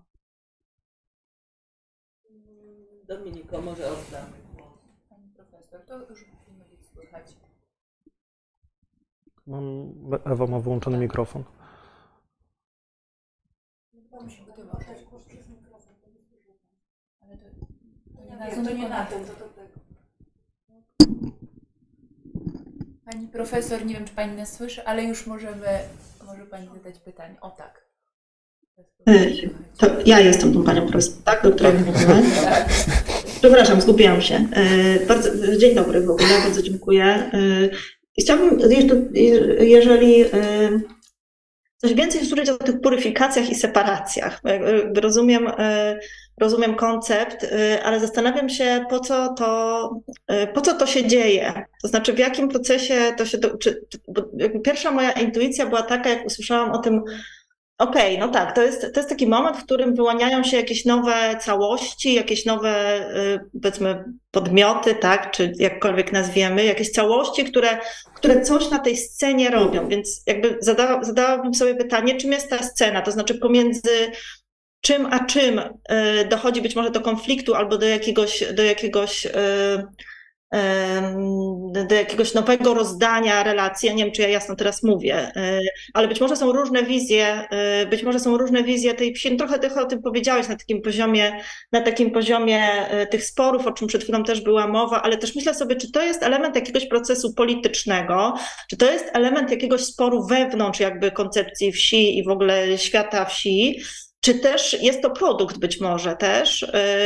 jakby jaka jest dynamika później, co się dzieje z tymi puryfikacjami, znaczy one, zakładam, że one są w jakimś, jakimś po coś one są, jakby, że one są w jakimś procesie, w jakiejś właśnie dynamice, w jakimś powiązaniu z innymi elementami, wobec których być może muszą się zbudować i wobec których muszą się, z którymi muszą się e, spierać. Przepraszam, że tak e, na takim poziomie abstrakcji, ale, no, albo, ale jakby moje pytanie jest, co, e, e, co z tego wynika jakby, nie? Jakby rozumieć te, te twory, o których tutaj opowiadasz. I, I bardzo dziękuję też za możliwość udziału w spotkaniu. Mm, To może zwyczajem oddam głos referentom do odpowiedzi na te pytania. Głównie były y, do tych skomplikowanych pojęć, które pan w nadmiarze uważam używa. Mhm. Proszę bardzo, a państwa proszę o przygotowanie się do następnej tury pytań. Y, To tak, zaczynając od tych restauracji, bo to jest dość charakterystyczne zjawisko. Rzeczywiście, czy mam wrażenie, że istnieje coś takiego jak jeden wspólny rdzeń konsumowania? Pierogi, big, polski, tak? Tutaj odwołujący się do pewnej wizji. E, I tutaj właśnie pojawiają się pierogi, tu pojawia się bigos, tu pojawia się ten nieśmiertelny schabowy, tak? I wydaje mi się, że część popularności tego typu restauracji, jak słynnej sieci Chłopskie Jadło, tak, która była taką typową sieciówką lokowaną w dużych miastach, wiąże się właśnie z tym, że my jako konsumenci pozytywnie wartościujemy po prostu to, e, tego typu jedzenia. I, i, to, o, no bo rynek tutaj rozpoznaje pewien, pewien zasób, który się pojawia, jeżeli one się pojawiają, to znaczy, że jest po prostu pewien, pewien potencjał na, na to.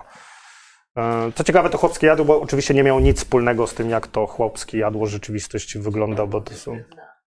Ta pozytywna waloryzacja tego chłopskiego jadła nie jest takim cichym przyznaniem się do pochodzenia. To, to teraz wyszło że e, chłopem to można się No przyznać tak. do tego, ale przedtem było to skrywane i nagle przyszło chłopskie jadło, to my do swoich korzeni tutaj my mieszczuchy Mhm. pot, po, potuptamy. Ale szynkę to mamy szlachecką, więc m- możliwe, że tak, tylko zastanawiam się, co to jest za wiejskość, do jakiej wiejskości my się odwołujemy, tak? Czy to jest wiejskość lat dwudziestych, niedoborów, głodu, tak? Czy, czy różnorodności, czy to, to, to, to, to profesor Dumanowski o tym pisze, tak? Czy to jest to, to, co my traktujemy, czy widzimy jako wiejskość jest de facto pochodzenia postszlacheckiego w dużej mierze. No, pierogi to nie akurat, ale mięsiw, mięso, te wszystkie przetwory mięsne, bigosy. Bigos był typowo szlachecką potrawą, która w ogóle nie miała nic wspólnego, on był zakwaszany zupełnie inaczej, tego nie wiedziałem, tak? Miał bardzo dużo mięsa w sobie, tak? To, to, to, to, była potrawa przede wszystkim mięsna.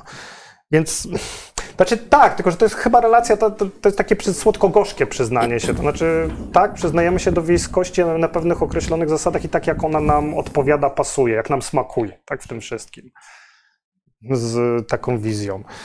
Jeżeli chodzi o mm, pytanie pani doktor Bilewicz, e, to wyraźnie lepiej radzą sobie producenci mający silne związki z miastem albo pochodzenia miejskiego. To tak jak już wspominałem o tym zakwasie, oni wyraźnie łatwiej im na poziomie na przykład symbolicznym nawiązać Wiedzą, jak to Wiedzą, jakich języków użyć, wiedzą, jak ma produkt, wiedzą, jak, wiedzą że nie używać plastiku, tak? To się to, tego typu rzeczy pojawiają. Tam na Frymarku wybuchł olbrzymi konflikt wokół tego, bo z jednej strony mieliśmy butelkę kw- zakwasu z buraków. No zakwas z buraków to jest trochę wody z buraka, które przeszedł, przeszło fermentację, soku z buraka, który przeszedł fermentację. Jeden kosztował 8 zł, drugi 37 zł, tak? Konsumenci kupowali ten za 37 zł, dlatego, że był w butelce po winie. Zakwas, to zakwasownia już nieistniejąca produkowała. Ona odpowiednio opakowała etykietę, tak żeby to wyglądało. Był odpowiedni materiał reklamowy pokazujący, akurat nie mam tych zdjęć, ale z kieliszkiem do wina, tak, ten zakwas, tak, który gdzieś tam sobie funkcjonował i to wyraźnie lepiej, lepiej działało. Jeżeli chodzi o pytanie, o drugie pytanie pani doktor, czyli o te relacje z, w obrębie społeczności lokalnej, ja bym tu rozróżnił jedną rzecz, znaczy rolnicy, z którymi mieliśmy do czynienia, mają niezłe kontakty i niezłe relacje w społeczności lokalnej, oni są traktowani, bo oni sobie poradzili, tak, więc oni są, byli traktowani, tak jak mi opowiadał na przykład ten kaszubski rolnik ekologiczny, że oni byli traktowani jako tacy trochę innowatorzy, trochę szaleni, trochę dziwni, że oni poświęcili dużo czasu, ale to w pewnym momencie zagrało. Ich sąsiedzi zaczęli widzieć, że oni są w stanie na tym funkcjonować, tutaj funkcjonować.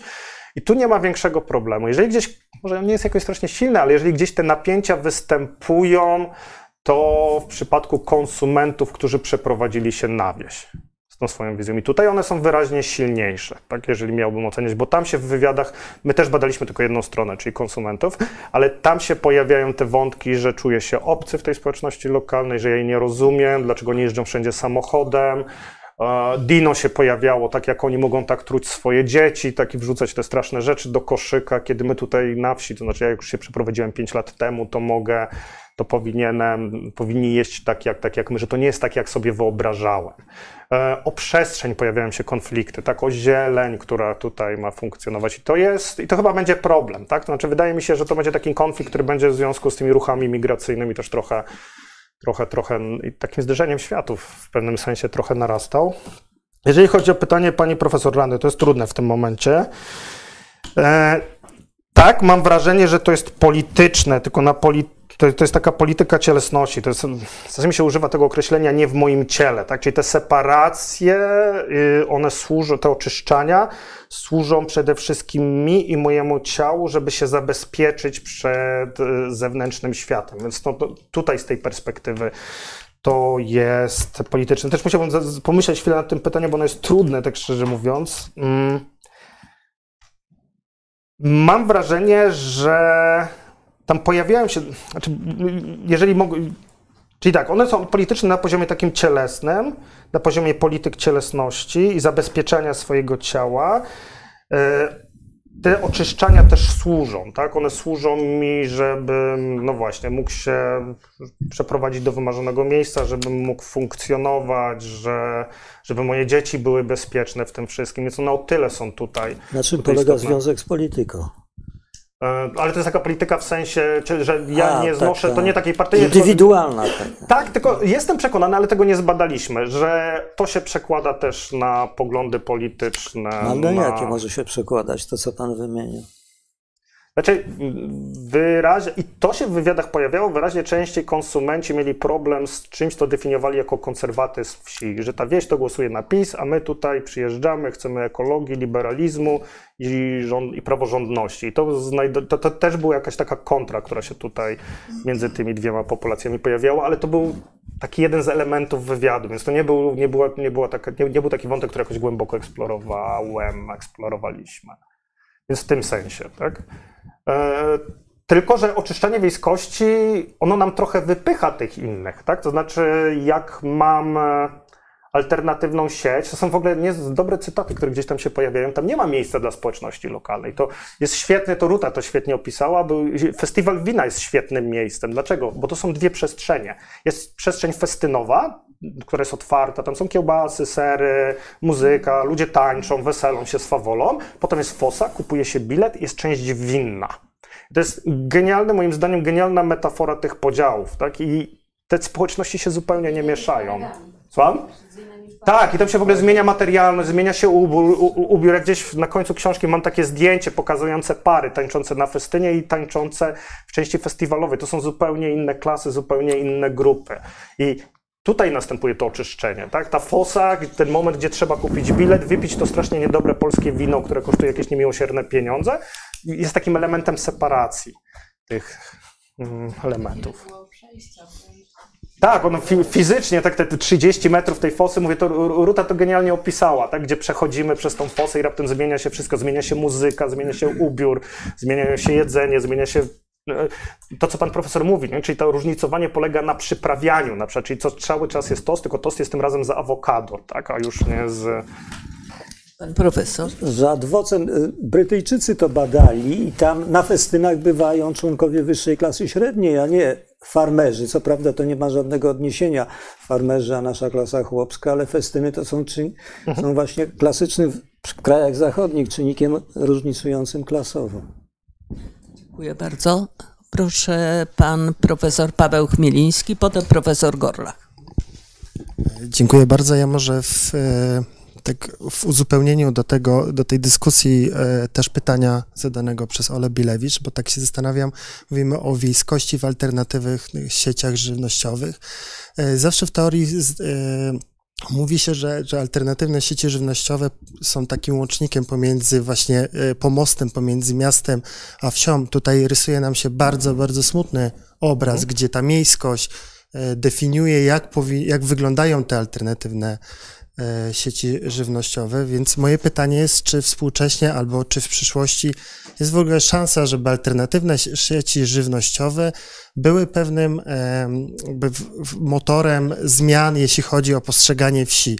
Nie narzucanie obrazu, który został e, stworzony w miastach, czyli e, tego konfliktu pomiędzy konserwatywną wsią i bardzo liberalnymi e, ludnością napływową. Czy jest w ogóle możliwość, żeby przetłumaczyć jakby wiejskość, którą obserwujemy i którą Pan rysuje w swojej książce, na, e, na taki język uniwersalny, który za pomocą żywności by mógł, e, że tak powiem, rezonować w tym obrazie, e, który jest nam chociażby pokazywany właśnie przez ten syndrom veranda e, country. A drugie, drugie moje pytanie, które też jest pytanie do profesora Domańskiego. E, Jakie jest znaczenie współcześnie e, sieci handlowych, specy- e, a zwłaszcza dyskontowych w zmianach e, wzorców konsumpcji? Bo mówiliśmy tutaj o tym, że w pewnym momencie e, ludność wiejska jakby nie korzysta z pewnych albo nie jest zaznajomiona e, z, z pewnymi grupami, asortymentem żywnościowym, e, no to wiązało się z ich niewiedzą, jakby brakiem wiedzy, ale też brakiem dostępności. Teraz jest, e, jakby obserwujemy w ostatnich latach bardzo duży wysyp e, dyskontów e, na obszarach takich peryferyjnych, wiejskich i w małych miast, głównie w małych miasteczkach, które są lokalnymi centrami dla tych, dla, dla obszarów wiejskich.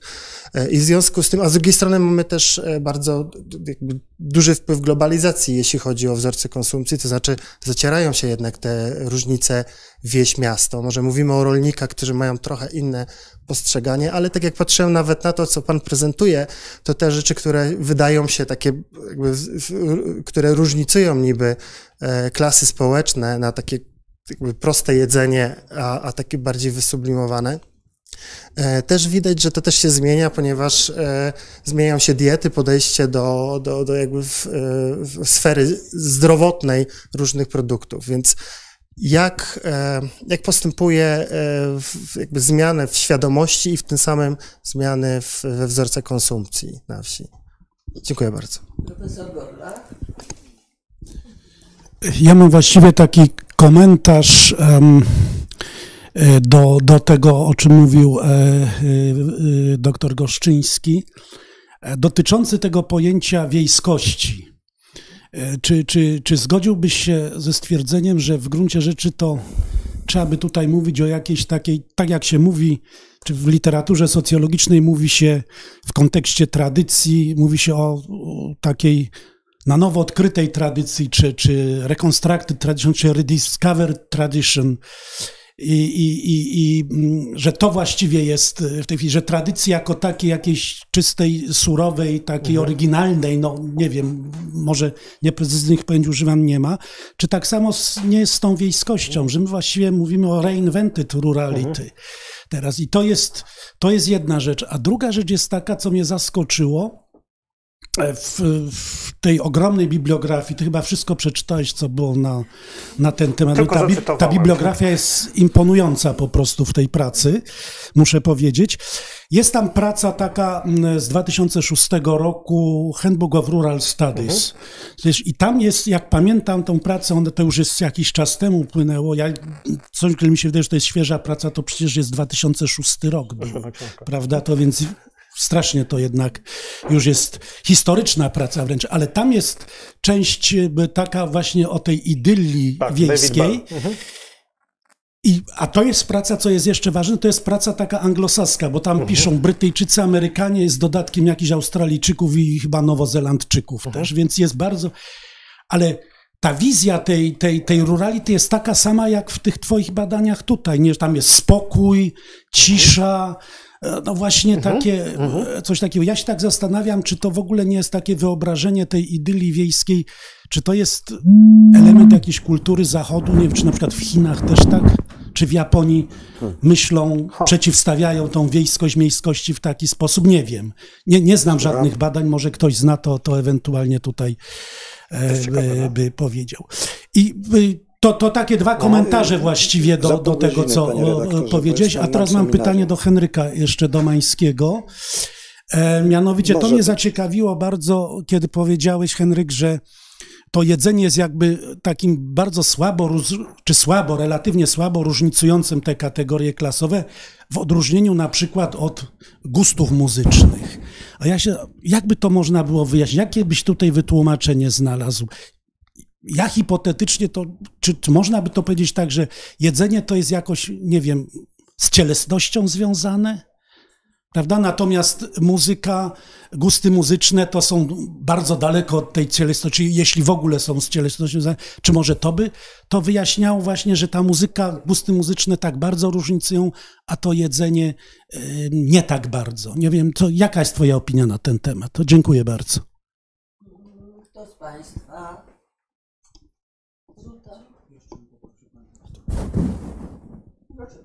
Ja mam, ja mam dwa komentarze. Jeden dotyczy badania, które przedstawił e, profesor Domański. Wydaje mi się, że niedoceniany jest ten e, obiektywny czynnik, te obiektywne okoliczności, czyli dostępność. E, mówię tutaj o miejscach e, nie, nie tylko zakupu, ale też miejscach konsumpcji. E, jeśli mamy kategorię zupy, no to zupa może być przygotowana w domu, a równie dobrze może być skonsumowana gdzieś na zewnątrz, w restauracji, prawda? Dla rolnika, czy ogólnie dla mieszkańca wsi, szczególnie tej peryferyjnej, może mieć to bardzo duże znaczenie. Mówię tutaj o, o dostępności, o w ogóle występowaniu takich miejsc.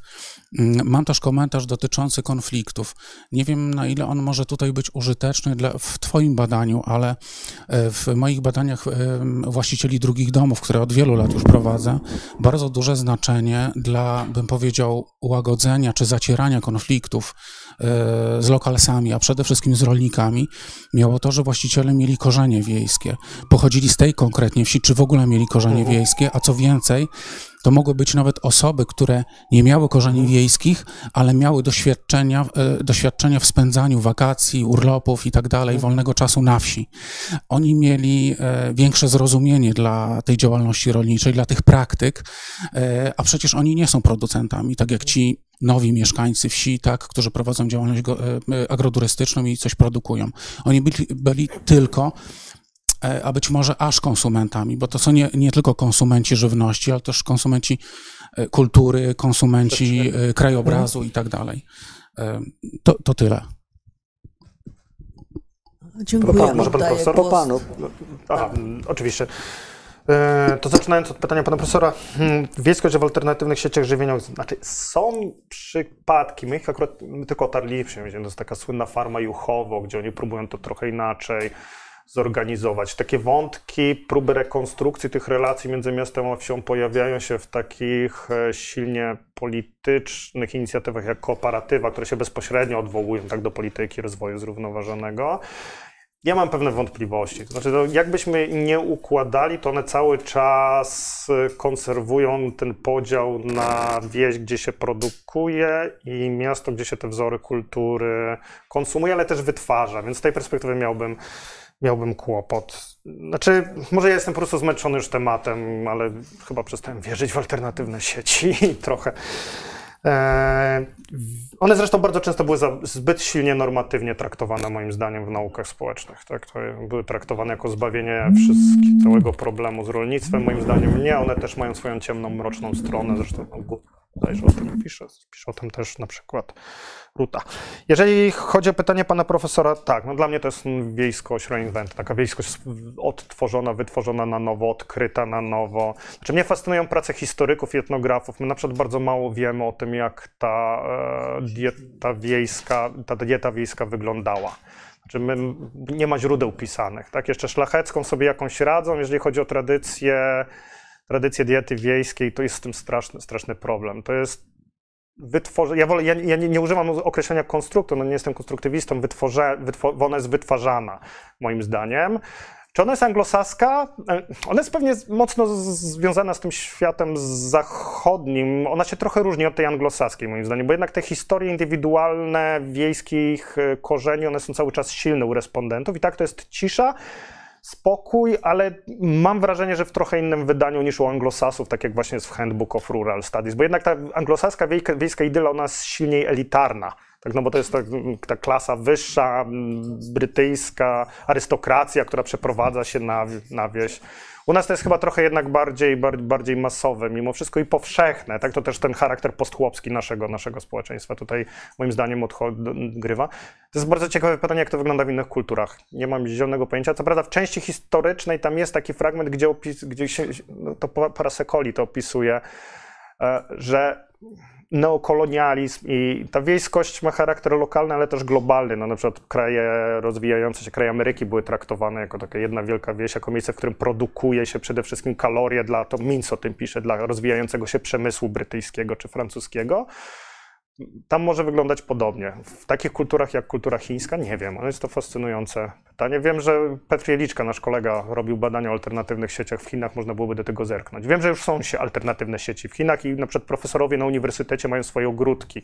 To nam o tym opowiadał, gdzie to nie chodzi tylko o samo zaopatrzenie, ale też starają się odpocząć, no, hodując, hodując żywność. Jeśli dobrze pamiętam jego jego odpowiedź. A co do komentarza Adama, my tego jako zmiennej nie śledziliśmy dokładnie, ale ja miałbym podobną intuicję, tak, że im bliższe są doświadczenia, nawet takie biograficzne, tym większa szansa, że te praktyki się spotkają, że te wiejskości gdzieś się, gdzieś się spotkają. Chyba największy problem jest wtedy, gdzie no jeden z przykładów, gdzie, gdzie, gdzie osoba nie mająca żadnych tradycji korzeni trafia na tą wieś i rzeczywiście tam jest wtedy dość duży dość duży, dość duży kłopot, dość, dość dużo napięć pomiędzy. Chociaż to nie są takie konflikty, które by powodowały, że nie da się żyć i funkcjonować. Tak? To bardziej powoduje, moim zdaniem, takie rozmijanie się tych światów, że oni trochę funkcjonują obok siebie. mówiąc sobie dzień dobry, albo nie mówiąc sobie dzień dobry, bo to też był jeden z przykładów e, na ulicy i tyle. No, kupują w innych, trochę w innych sklepach, więc jedni jeżdżą do, do, do Lidla, inni do Dino, to tak przy okazji dysko, dyskontów. Chyba. Z tymi dyskontami to jest prawdopodobnie tak, że zmiany społeczne to polegają na tym, że między innymi system rynkowy, to znaczy od jakichś 200-300 lat, reaguje na zapotrzebowanie społeczne. No istnieje zapotrzebowanie na tego typu narzędzia dystrybucji, takich stosunkowo tanich rzeczy.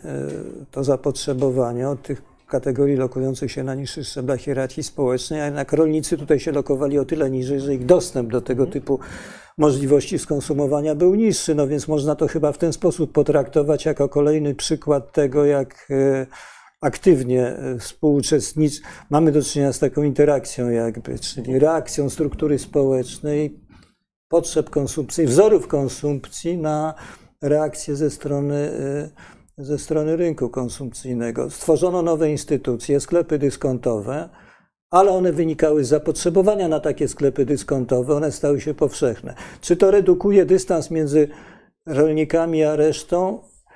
E, te sklepy dysko nie sądzę. On, one się raczej były skierowane do tak zwanej klasy robotniczej, kategorii żyjących w miastach, ale pośrednio trafiły również do rolników, bo tutaj akurat te możliwości komunikacyjne i te bariery geograficzne trochę osłabły, więc ja sądzę, że one raczej będą, jeżeli już, by tutaj spekulować, upodabniać rolników do e, tych e, lokujących się u nas, że tak powiem, niżej. Tak, ale to jest jeden z przykładów chyba takiego narzędzia, które zostało wykreowane, instytucji, która została wykreowana. Tyle chyba można powiedzieć co do e, konsekwencji w postaci tej pozycji rolników. Jeżeli chodzi o te różnice między muzyką a, a jedzeniem, no ja myślę, że tutaj trudno być oryginalnym. Muzyka zaspokaja potrzeby w większym stopniu niż jedzenie zaspokaja tak zwane potrzeby estetyczne i związane z przeżyciem. Tak jak to definiował między innymi Bourdieu, który mówił, że te kategorie lokujące się wyżej, specjaliści inteligencja, e, petit bourgeois we Francji, to oni mają e, takie potrzeby, tam się takie potrzeby koncentrują w większym stopniu niż wśród robotników, bo on to analizował, ale możemy to odnieść również rolników, którzy jakby konsumują te dobra kultury i jedzenie, ale i gusty muzyczne i czytają książki. Raczej mm, to wszystko wynika z tak zwanego przymusu, czy z konieczności, konieczności również egzystencjalnych i w przypadku jedzenia to jest bardziej oczywiste nawet niż w przypadku muzyki. Y, to jest chyba pierwsza rzecz. Różnica między takimi wartościami autotelicznymi i związanymi z przeżywaniem, a e, takimi wymuszonymi koniecznością. Tak to może być tłumaczone z anglosowskiego. Ja znam Bourdieu z dystynkcji, więc e, from necessity, necessity y, to jest. Natomiast ja tutaj powiedziałem dosyć ogólnie o tych różnicach między gustami muzycznymi a wzorami jedzenia. Natomiast jeżeli chodzi o to różnicowanie gustów muzycznych i aktywności muzycznej, to ono do, głównie koncentruje się, jeżeli chodzi o te silne zależności z przynależnością klasową, w tak zwanej y, muzyce poważnej czy klasycznej, chociaż od kilkudziesięciu lat y, dołączył do nich, jeżeli chodzi znowu o lokowanie się w tych strukturze społecznej, jazz i rock. E, rok nie ustępuje w Polsce, już prawie nie ustępuje muzyce klasycznej, jeżeli chodzi o preferowanie ich przez nowo, nową inteligencję, czy przez specjalistów. To jest bardzo ciekawe, bo jeszcze kilkadziesiąt lat temu było inaczej. Ale bo na przykład, jeżeli chodzi o gusty muzyczne koncentrujące się na innych typach utworów, to tutaj y, y, y, muzyka nie różnicuje.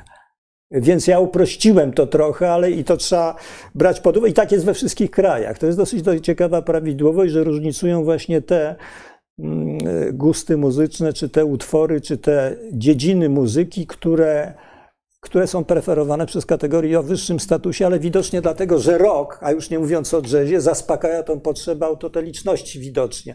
Mówimy chyba o tym jazzie, tak, takim bardziej tak. I o to samo roku. No już nie mówiąc, jest kilka milionów rodzajów utworów, tak jak to moi koleżanki i koledzy z zespołu się znają na tym, to wiedzą, więc y, y, powtarzam jeszcze raz, to było uproszczenie pewne, ale to Tak mi się wydaje, że z tego wy, wynika różnica między jedzeniem a muzyką. Muzyka, jedzenie to jest rzecz bardziej miałka, przyziemna. Taka, generalnie rzecz biorąc, oczywiście. Zarzuca. Tak by to, to można ująć chyba. Natomiast jeżeli chodzi o te różnice geograficzne, te związane z redukcją tego dystansu między wsią a miastem, to jest tak, jak pan powiedział, ja sądzę, tylko mogę przytaknąć. Tak, tak, tak, tak. Znaczy, po- po- Tak, to jest oczywiste. Czy Pani, tak, pani profesor, mamy pytanie na Zoomie i to jest, zdaje się pytanie do Może do wszystkich. pana doktora, myślę. Proszę bardzo. E, Pani profesor Ewa Kopczyńska pisze, dużo w dzisiejszej dyskusji jest o miejskości narzucającej, dyktującej, przeobrażającej wieś na swoją modłę. Czy są też procesy odwrotne? Czy na przykład wieś i wiejskość ma swój głos w dzisiejszych próbach redefinicji miast jako produkujących, a nie tylko konsumujących żywność? Hmm.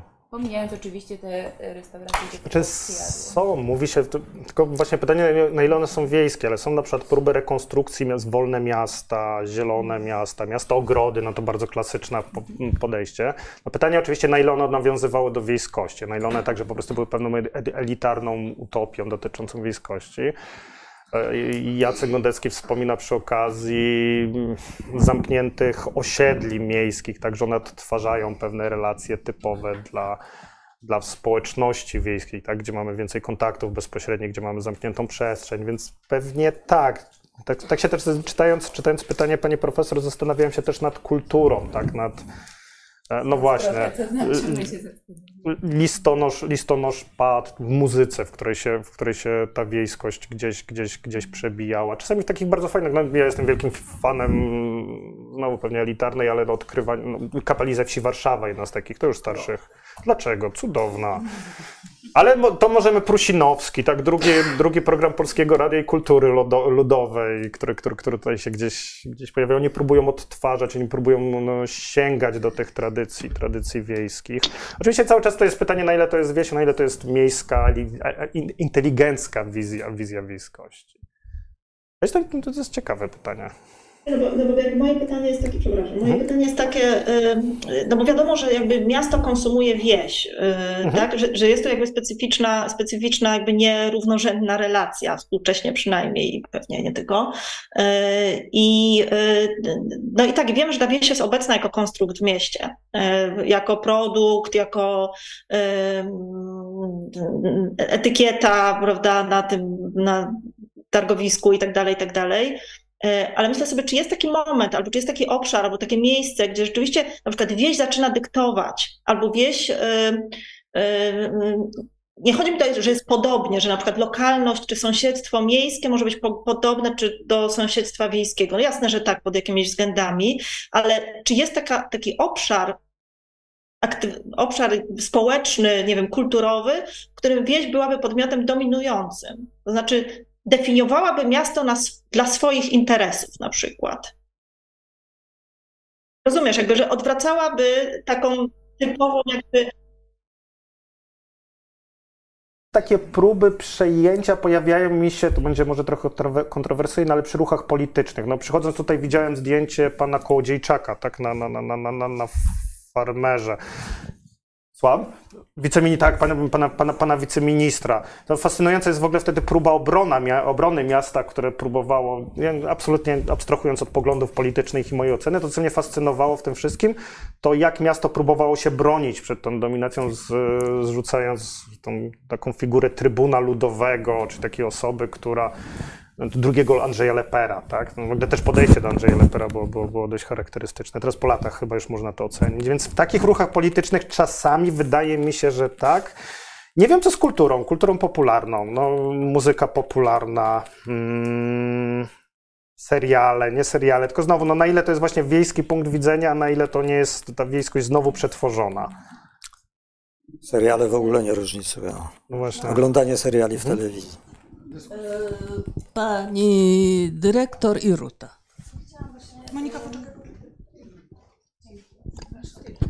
Zap- Zapomniałam, zaraz ci Ruta dam telefon. Ja chciałam podzielić się tutaj taką myślą właśnie a propos dyktowania pewnego właśnie takiego prymatu wiejskiego. No, zwróćcie Państwo uwagę, że em, dla osoby z miasta, jeżeli mm, miałaby ona wybrać chleb wiejski albo chleb miejski, wolałaby pewnie chleb wiejski. Podobnie kiełbasę wolałaby wiejską niż jakąś, nie wiem, przemysłową. Em, Domek na wsi też wolelibyśmy mieć niż domek w mieście. Więc y, no się ten, ten, tak mi się wydaje, że ten wiejski dla osoby z miasta jest takim właśnie bardziej naturalnym i to e, trochę mm, mi, do, dla mnie też jest takie pytanie, em, bo stworzyłeś e, Wojtku e, taką chmurę, która się, chmurę pojęć, e, nie pojęć, określeń, które się kojarzą ze wsią, a trochę brakuje mi takiej chmury, która kojarzy się z wiejskim jedzeniem, akurat w tej książce. Dlatego, e, dlatego to też takie pytanie miałam, myślałam, że go nie zadam, ale pani profesor Kopczyńska mnie tutaj tym pytaniem o o, o ten prymat wiejski w mieście y, zachęciła, żeby zabrać, y, zabrać y, głos. I jeszcze ym, chciałam właśnie zwrócić uwagę, że y, badania, które pan profesor Domański e, przedstawiał, e, no, no, są sprzed no, dekady i no ale to też w sumie już zostało powiedziane, że chciałam się zapytać, e, w którą stronę może to dalej zmierzać. Wydaje mi się, że to faktycznie tu też potwierdzę ten, e, tą moją opinię, że gdyby takie badania przeprowadzić dziś, to ten proces takiej unifikacji em, menu czy dostępności jest coraz większy, bo przecież y, to nie tylko jest kwestia dostępu do dyskontów, których jest coraz więcej. Jeszcze pewnie 10 lat temu w wielu gminach wiejskich nie było w ogóle biedronek. Teraz już jest to właściwie standard. E, Biedronki, które powstają nawet w gminach nadmorskich, wypierając w ogóle ten lokalny, e, lokalną przedsiębiorczość, lokalny handel, e, no i też lokalną produkcję często regionalnie, nie wiem, lokalnie pieczonych pączków czy właśnie chleba. E, Więc to jest, to się unifikuje, ale i nie tylko, bo przez właśnie skracanie tego dystansu, o czym też już mówiliśmy, unifikuje się dostęp do, do różnych usług. Ale no i tu też byśmy mogli nawiązać e, do tej właśnie piramidy potrzeb Maslowa. To, co mamy gdzieś na dole, e, czyli właśnie to jedzenie jest czymś, co jest zaspokajane w pierwszej potrzebie, a kwestia mm, wyższych potrzeb artystycznych, estetycznych, które właśnie kwalifikują, kwalifikuje się muzyka, e, są gdzieś na wyższym piętrze tej, e, tej piramidy. To komentarz mój taki. Dziękuję. Przekazuję. Ja mam y, właściwie trzy bardziej komentarze niż, y, ni- niż pytania. Bardzo ciekawe było pyta- e, Ewa, twoje pytanie i twoja sugestia.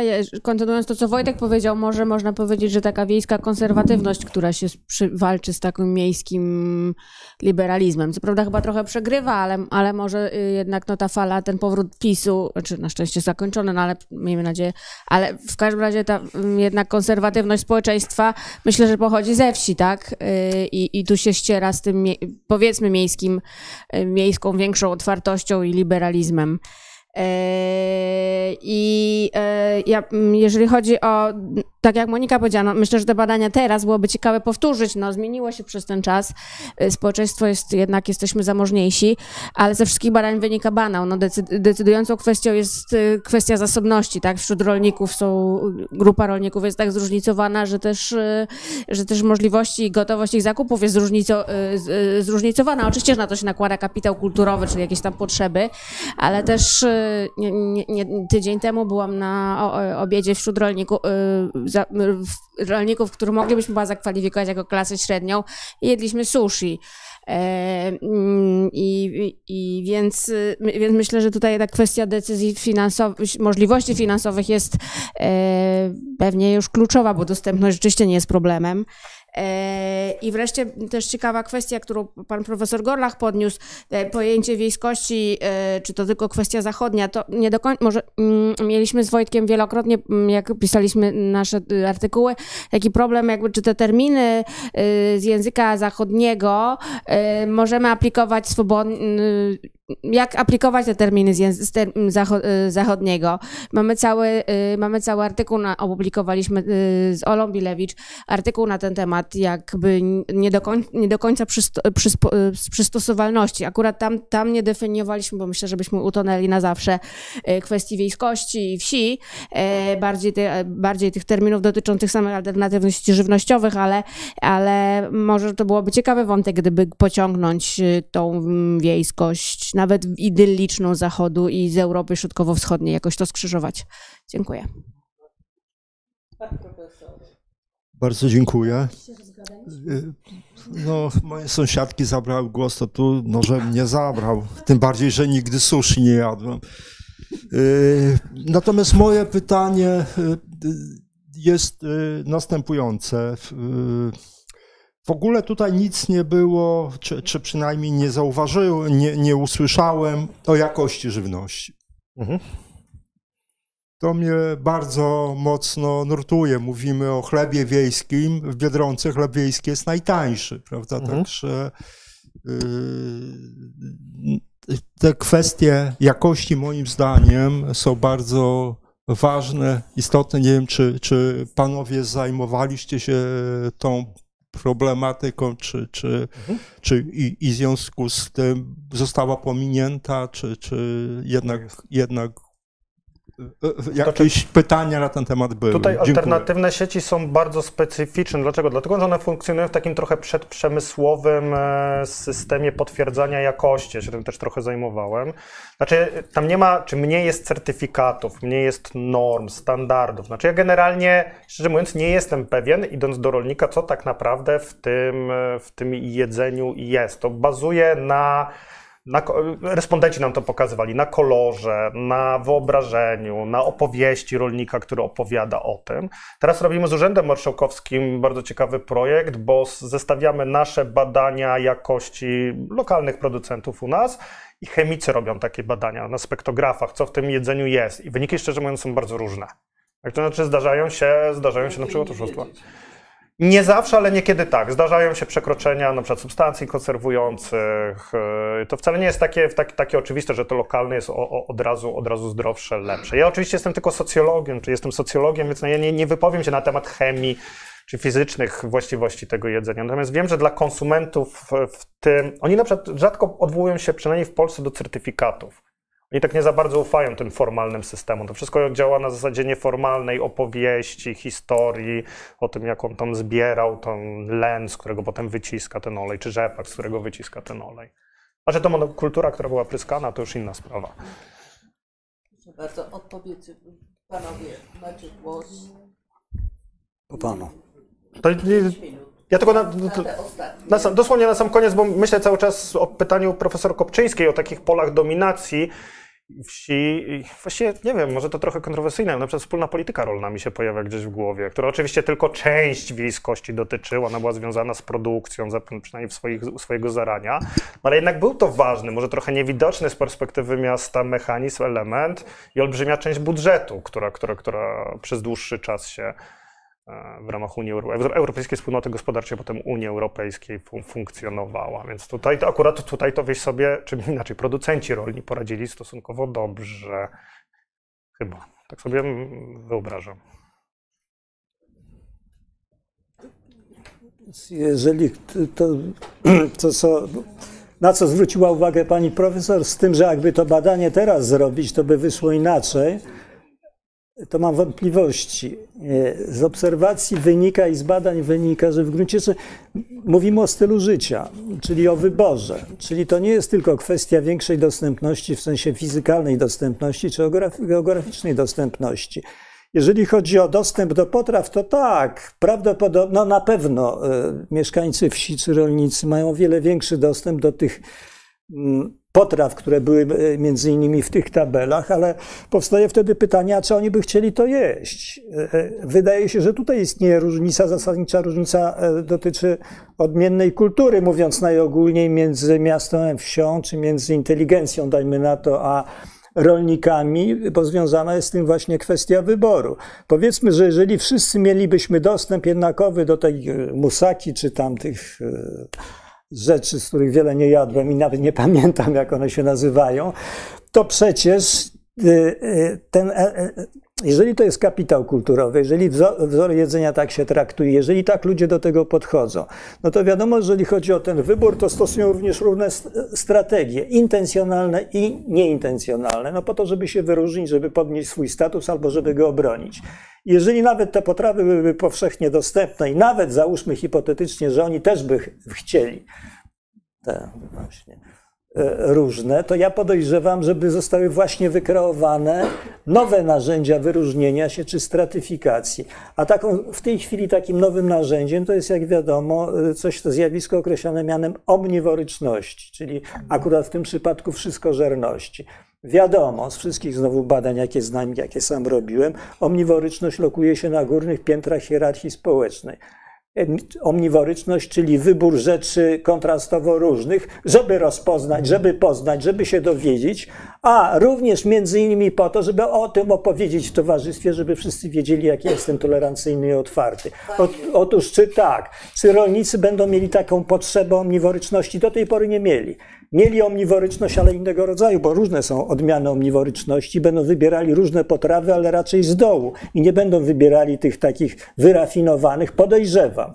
Chociaż mogę się mylić, ale wybiorą inne rodzaje omniworyczności, jak na przykład różne sposoby jedzenia. No bo przecież, jeżeli mówimy o jedzeniu, to nie mówimy tylko o konkretnych rzeczach, czy tam e, kiełbasie, czy, którą się je, ale jak się je i z kim się je właśnie, co się robi, jak się je, czy się ogląda telewizję, czy się rozmawia.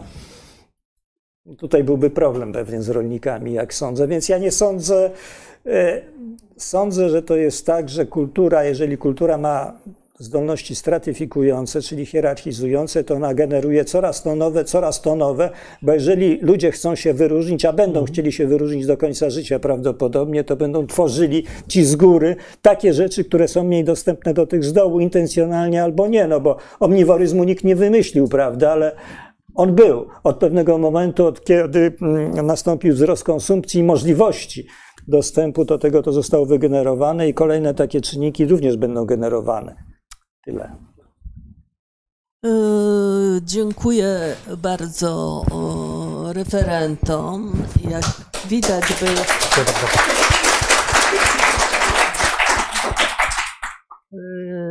Jedzenie, yy, mimo świąt, które żeśmy przeżyli, ciągle warte jest do dyskutowania, ale nie tylko jedzenie. Yy, gdyby nie czas, ja miałabym, ale to przekażę może szereg uwag do wiejskości, mhm. która jest pojęciem, prawda? Natomiast nie ma desygnatu. Desygnaty ma takie, które jej włożymy w to pojęcie, a one się zmieniają. Prawda? I na przykład wiejskość w Europie powinna się łączyć z chłopskością, mhm. bo tak właśnie w odróżnieniu od y, nowych ziem Ameryki była w Polsce wiejskość, była w Europie, w Europie y, definiowana. No ale to jest, mhm. ja myślę, temat na inną okazję. Dziękuję bardzo dziękuję panom, dziękuję, dziękuję państwu. Dziękuję panie profesorze. Dziękuję bardzo.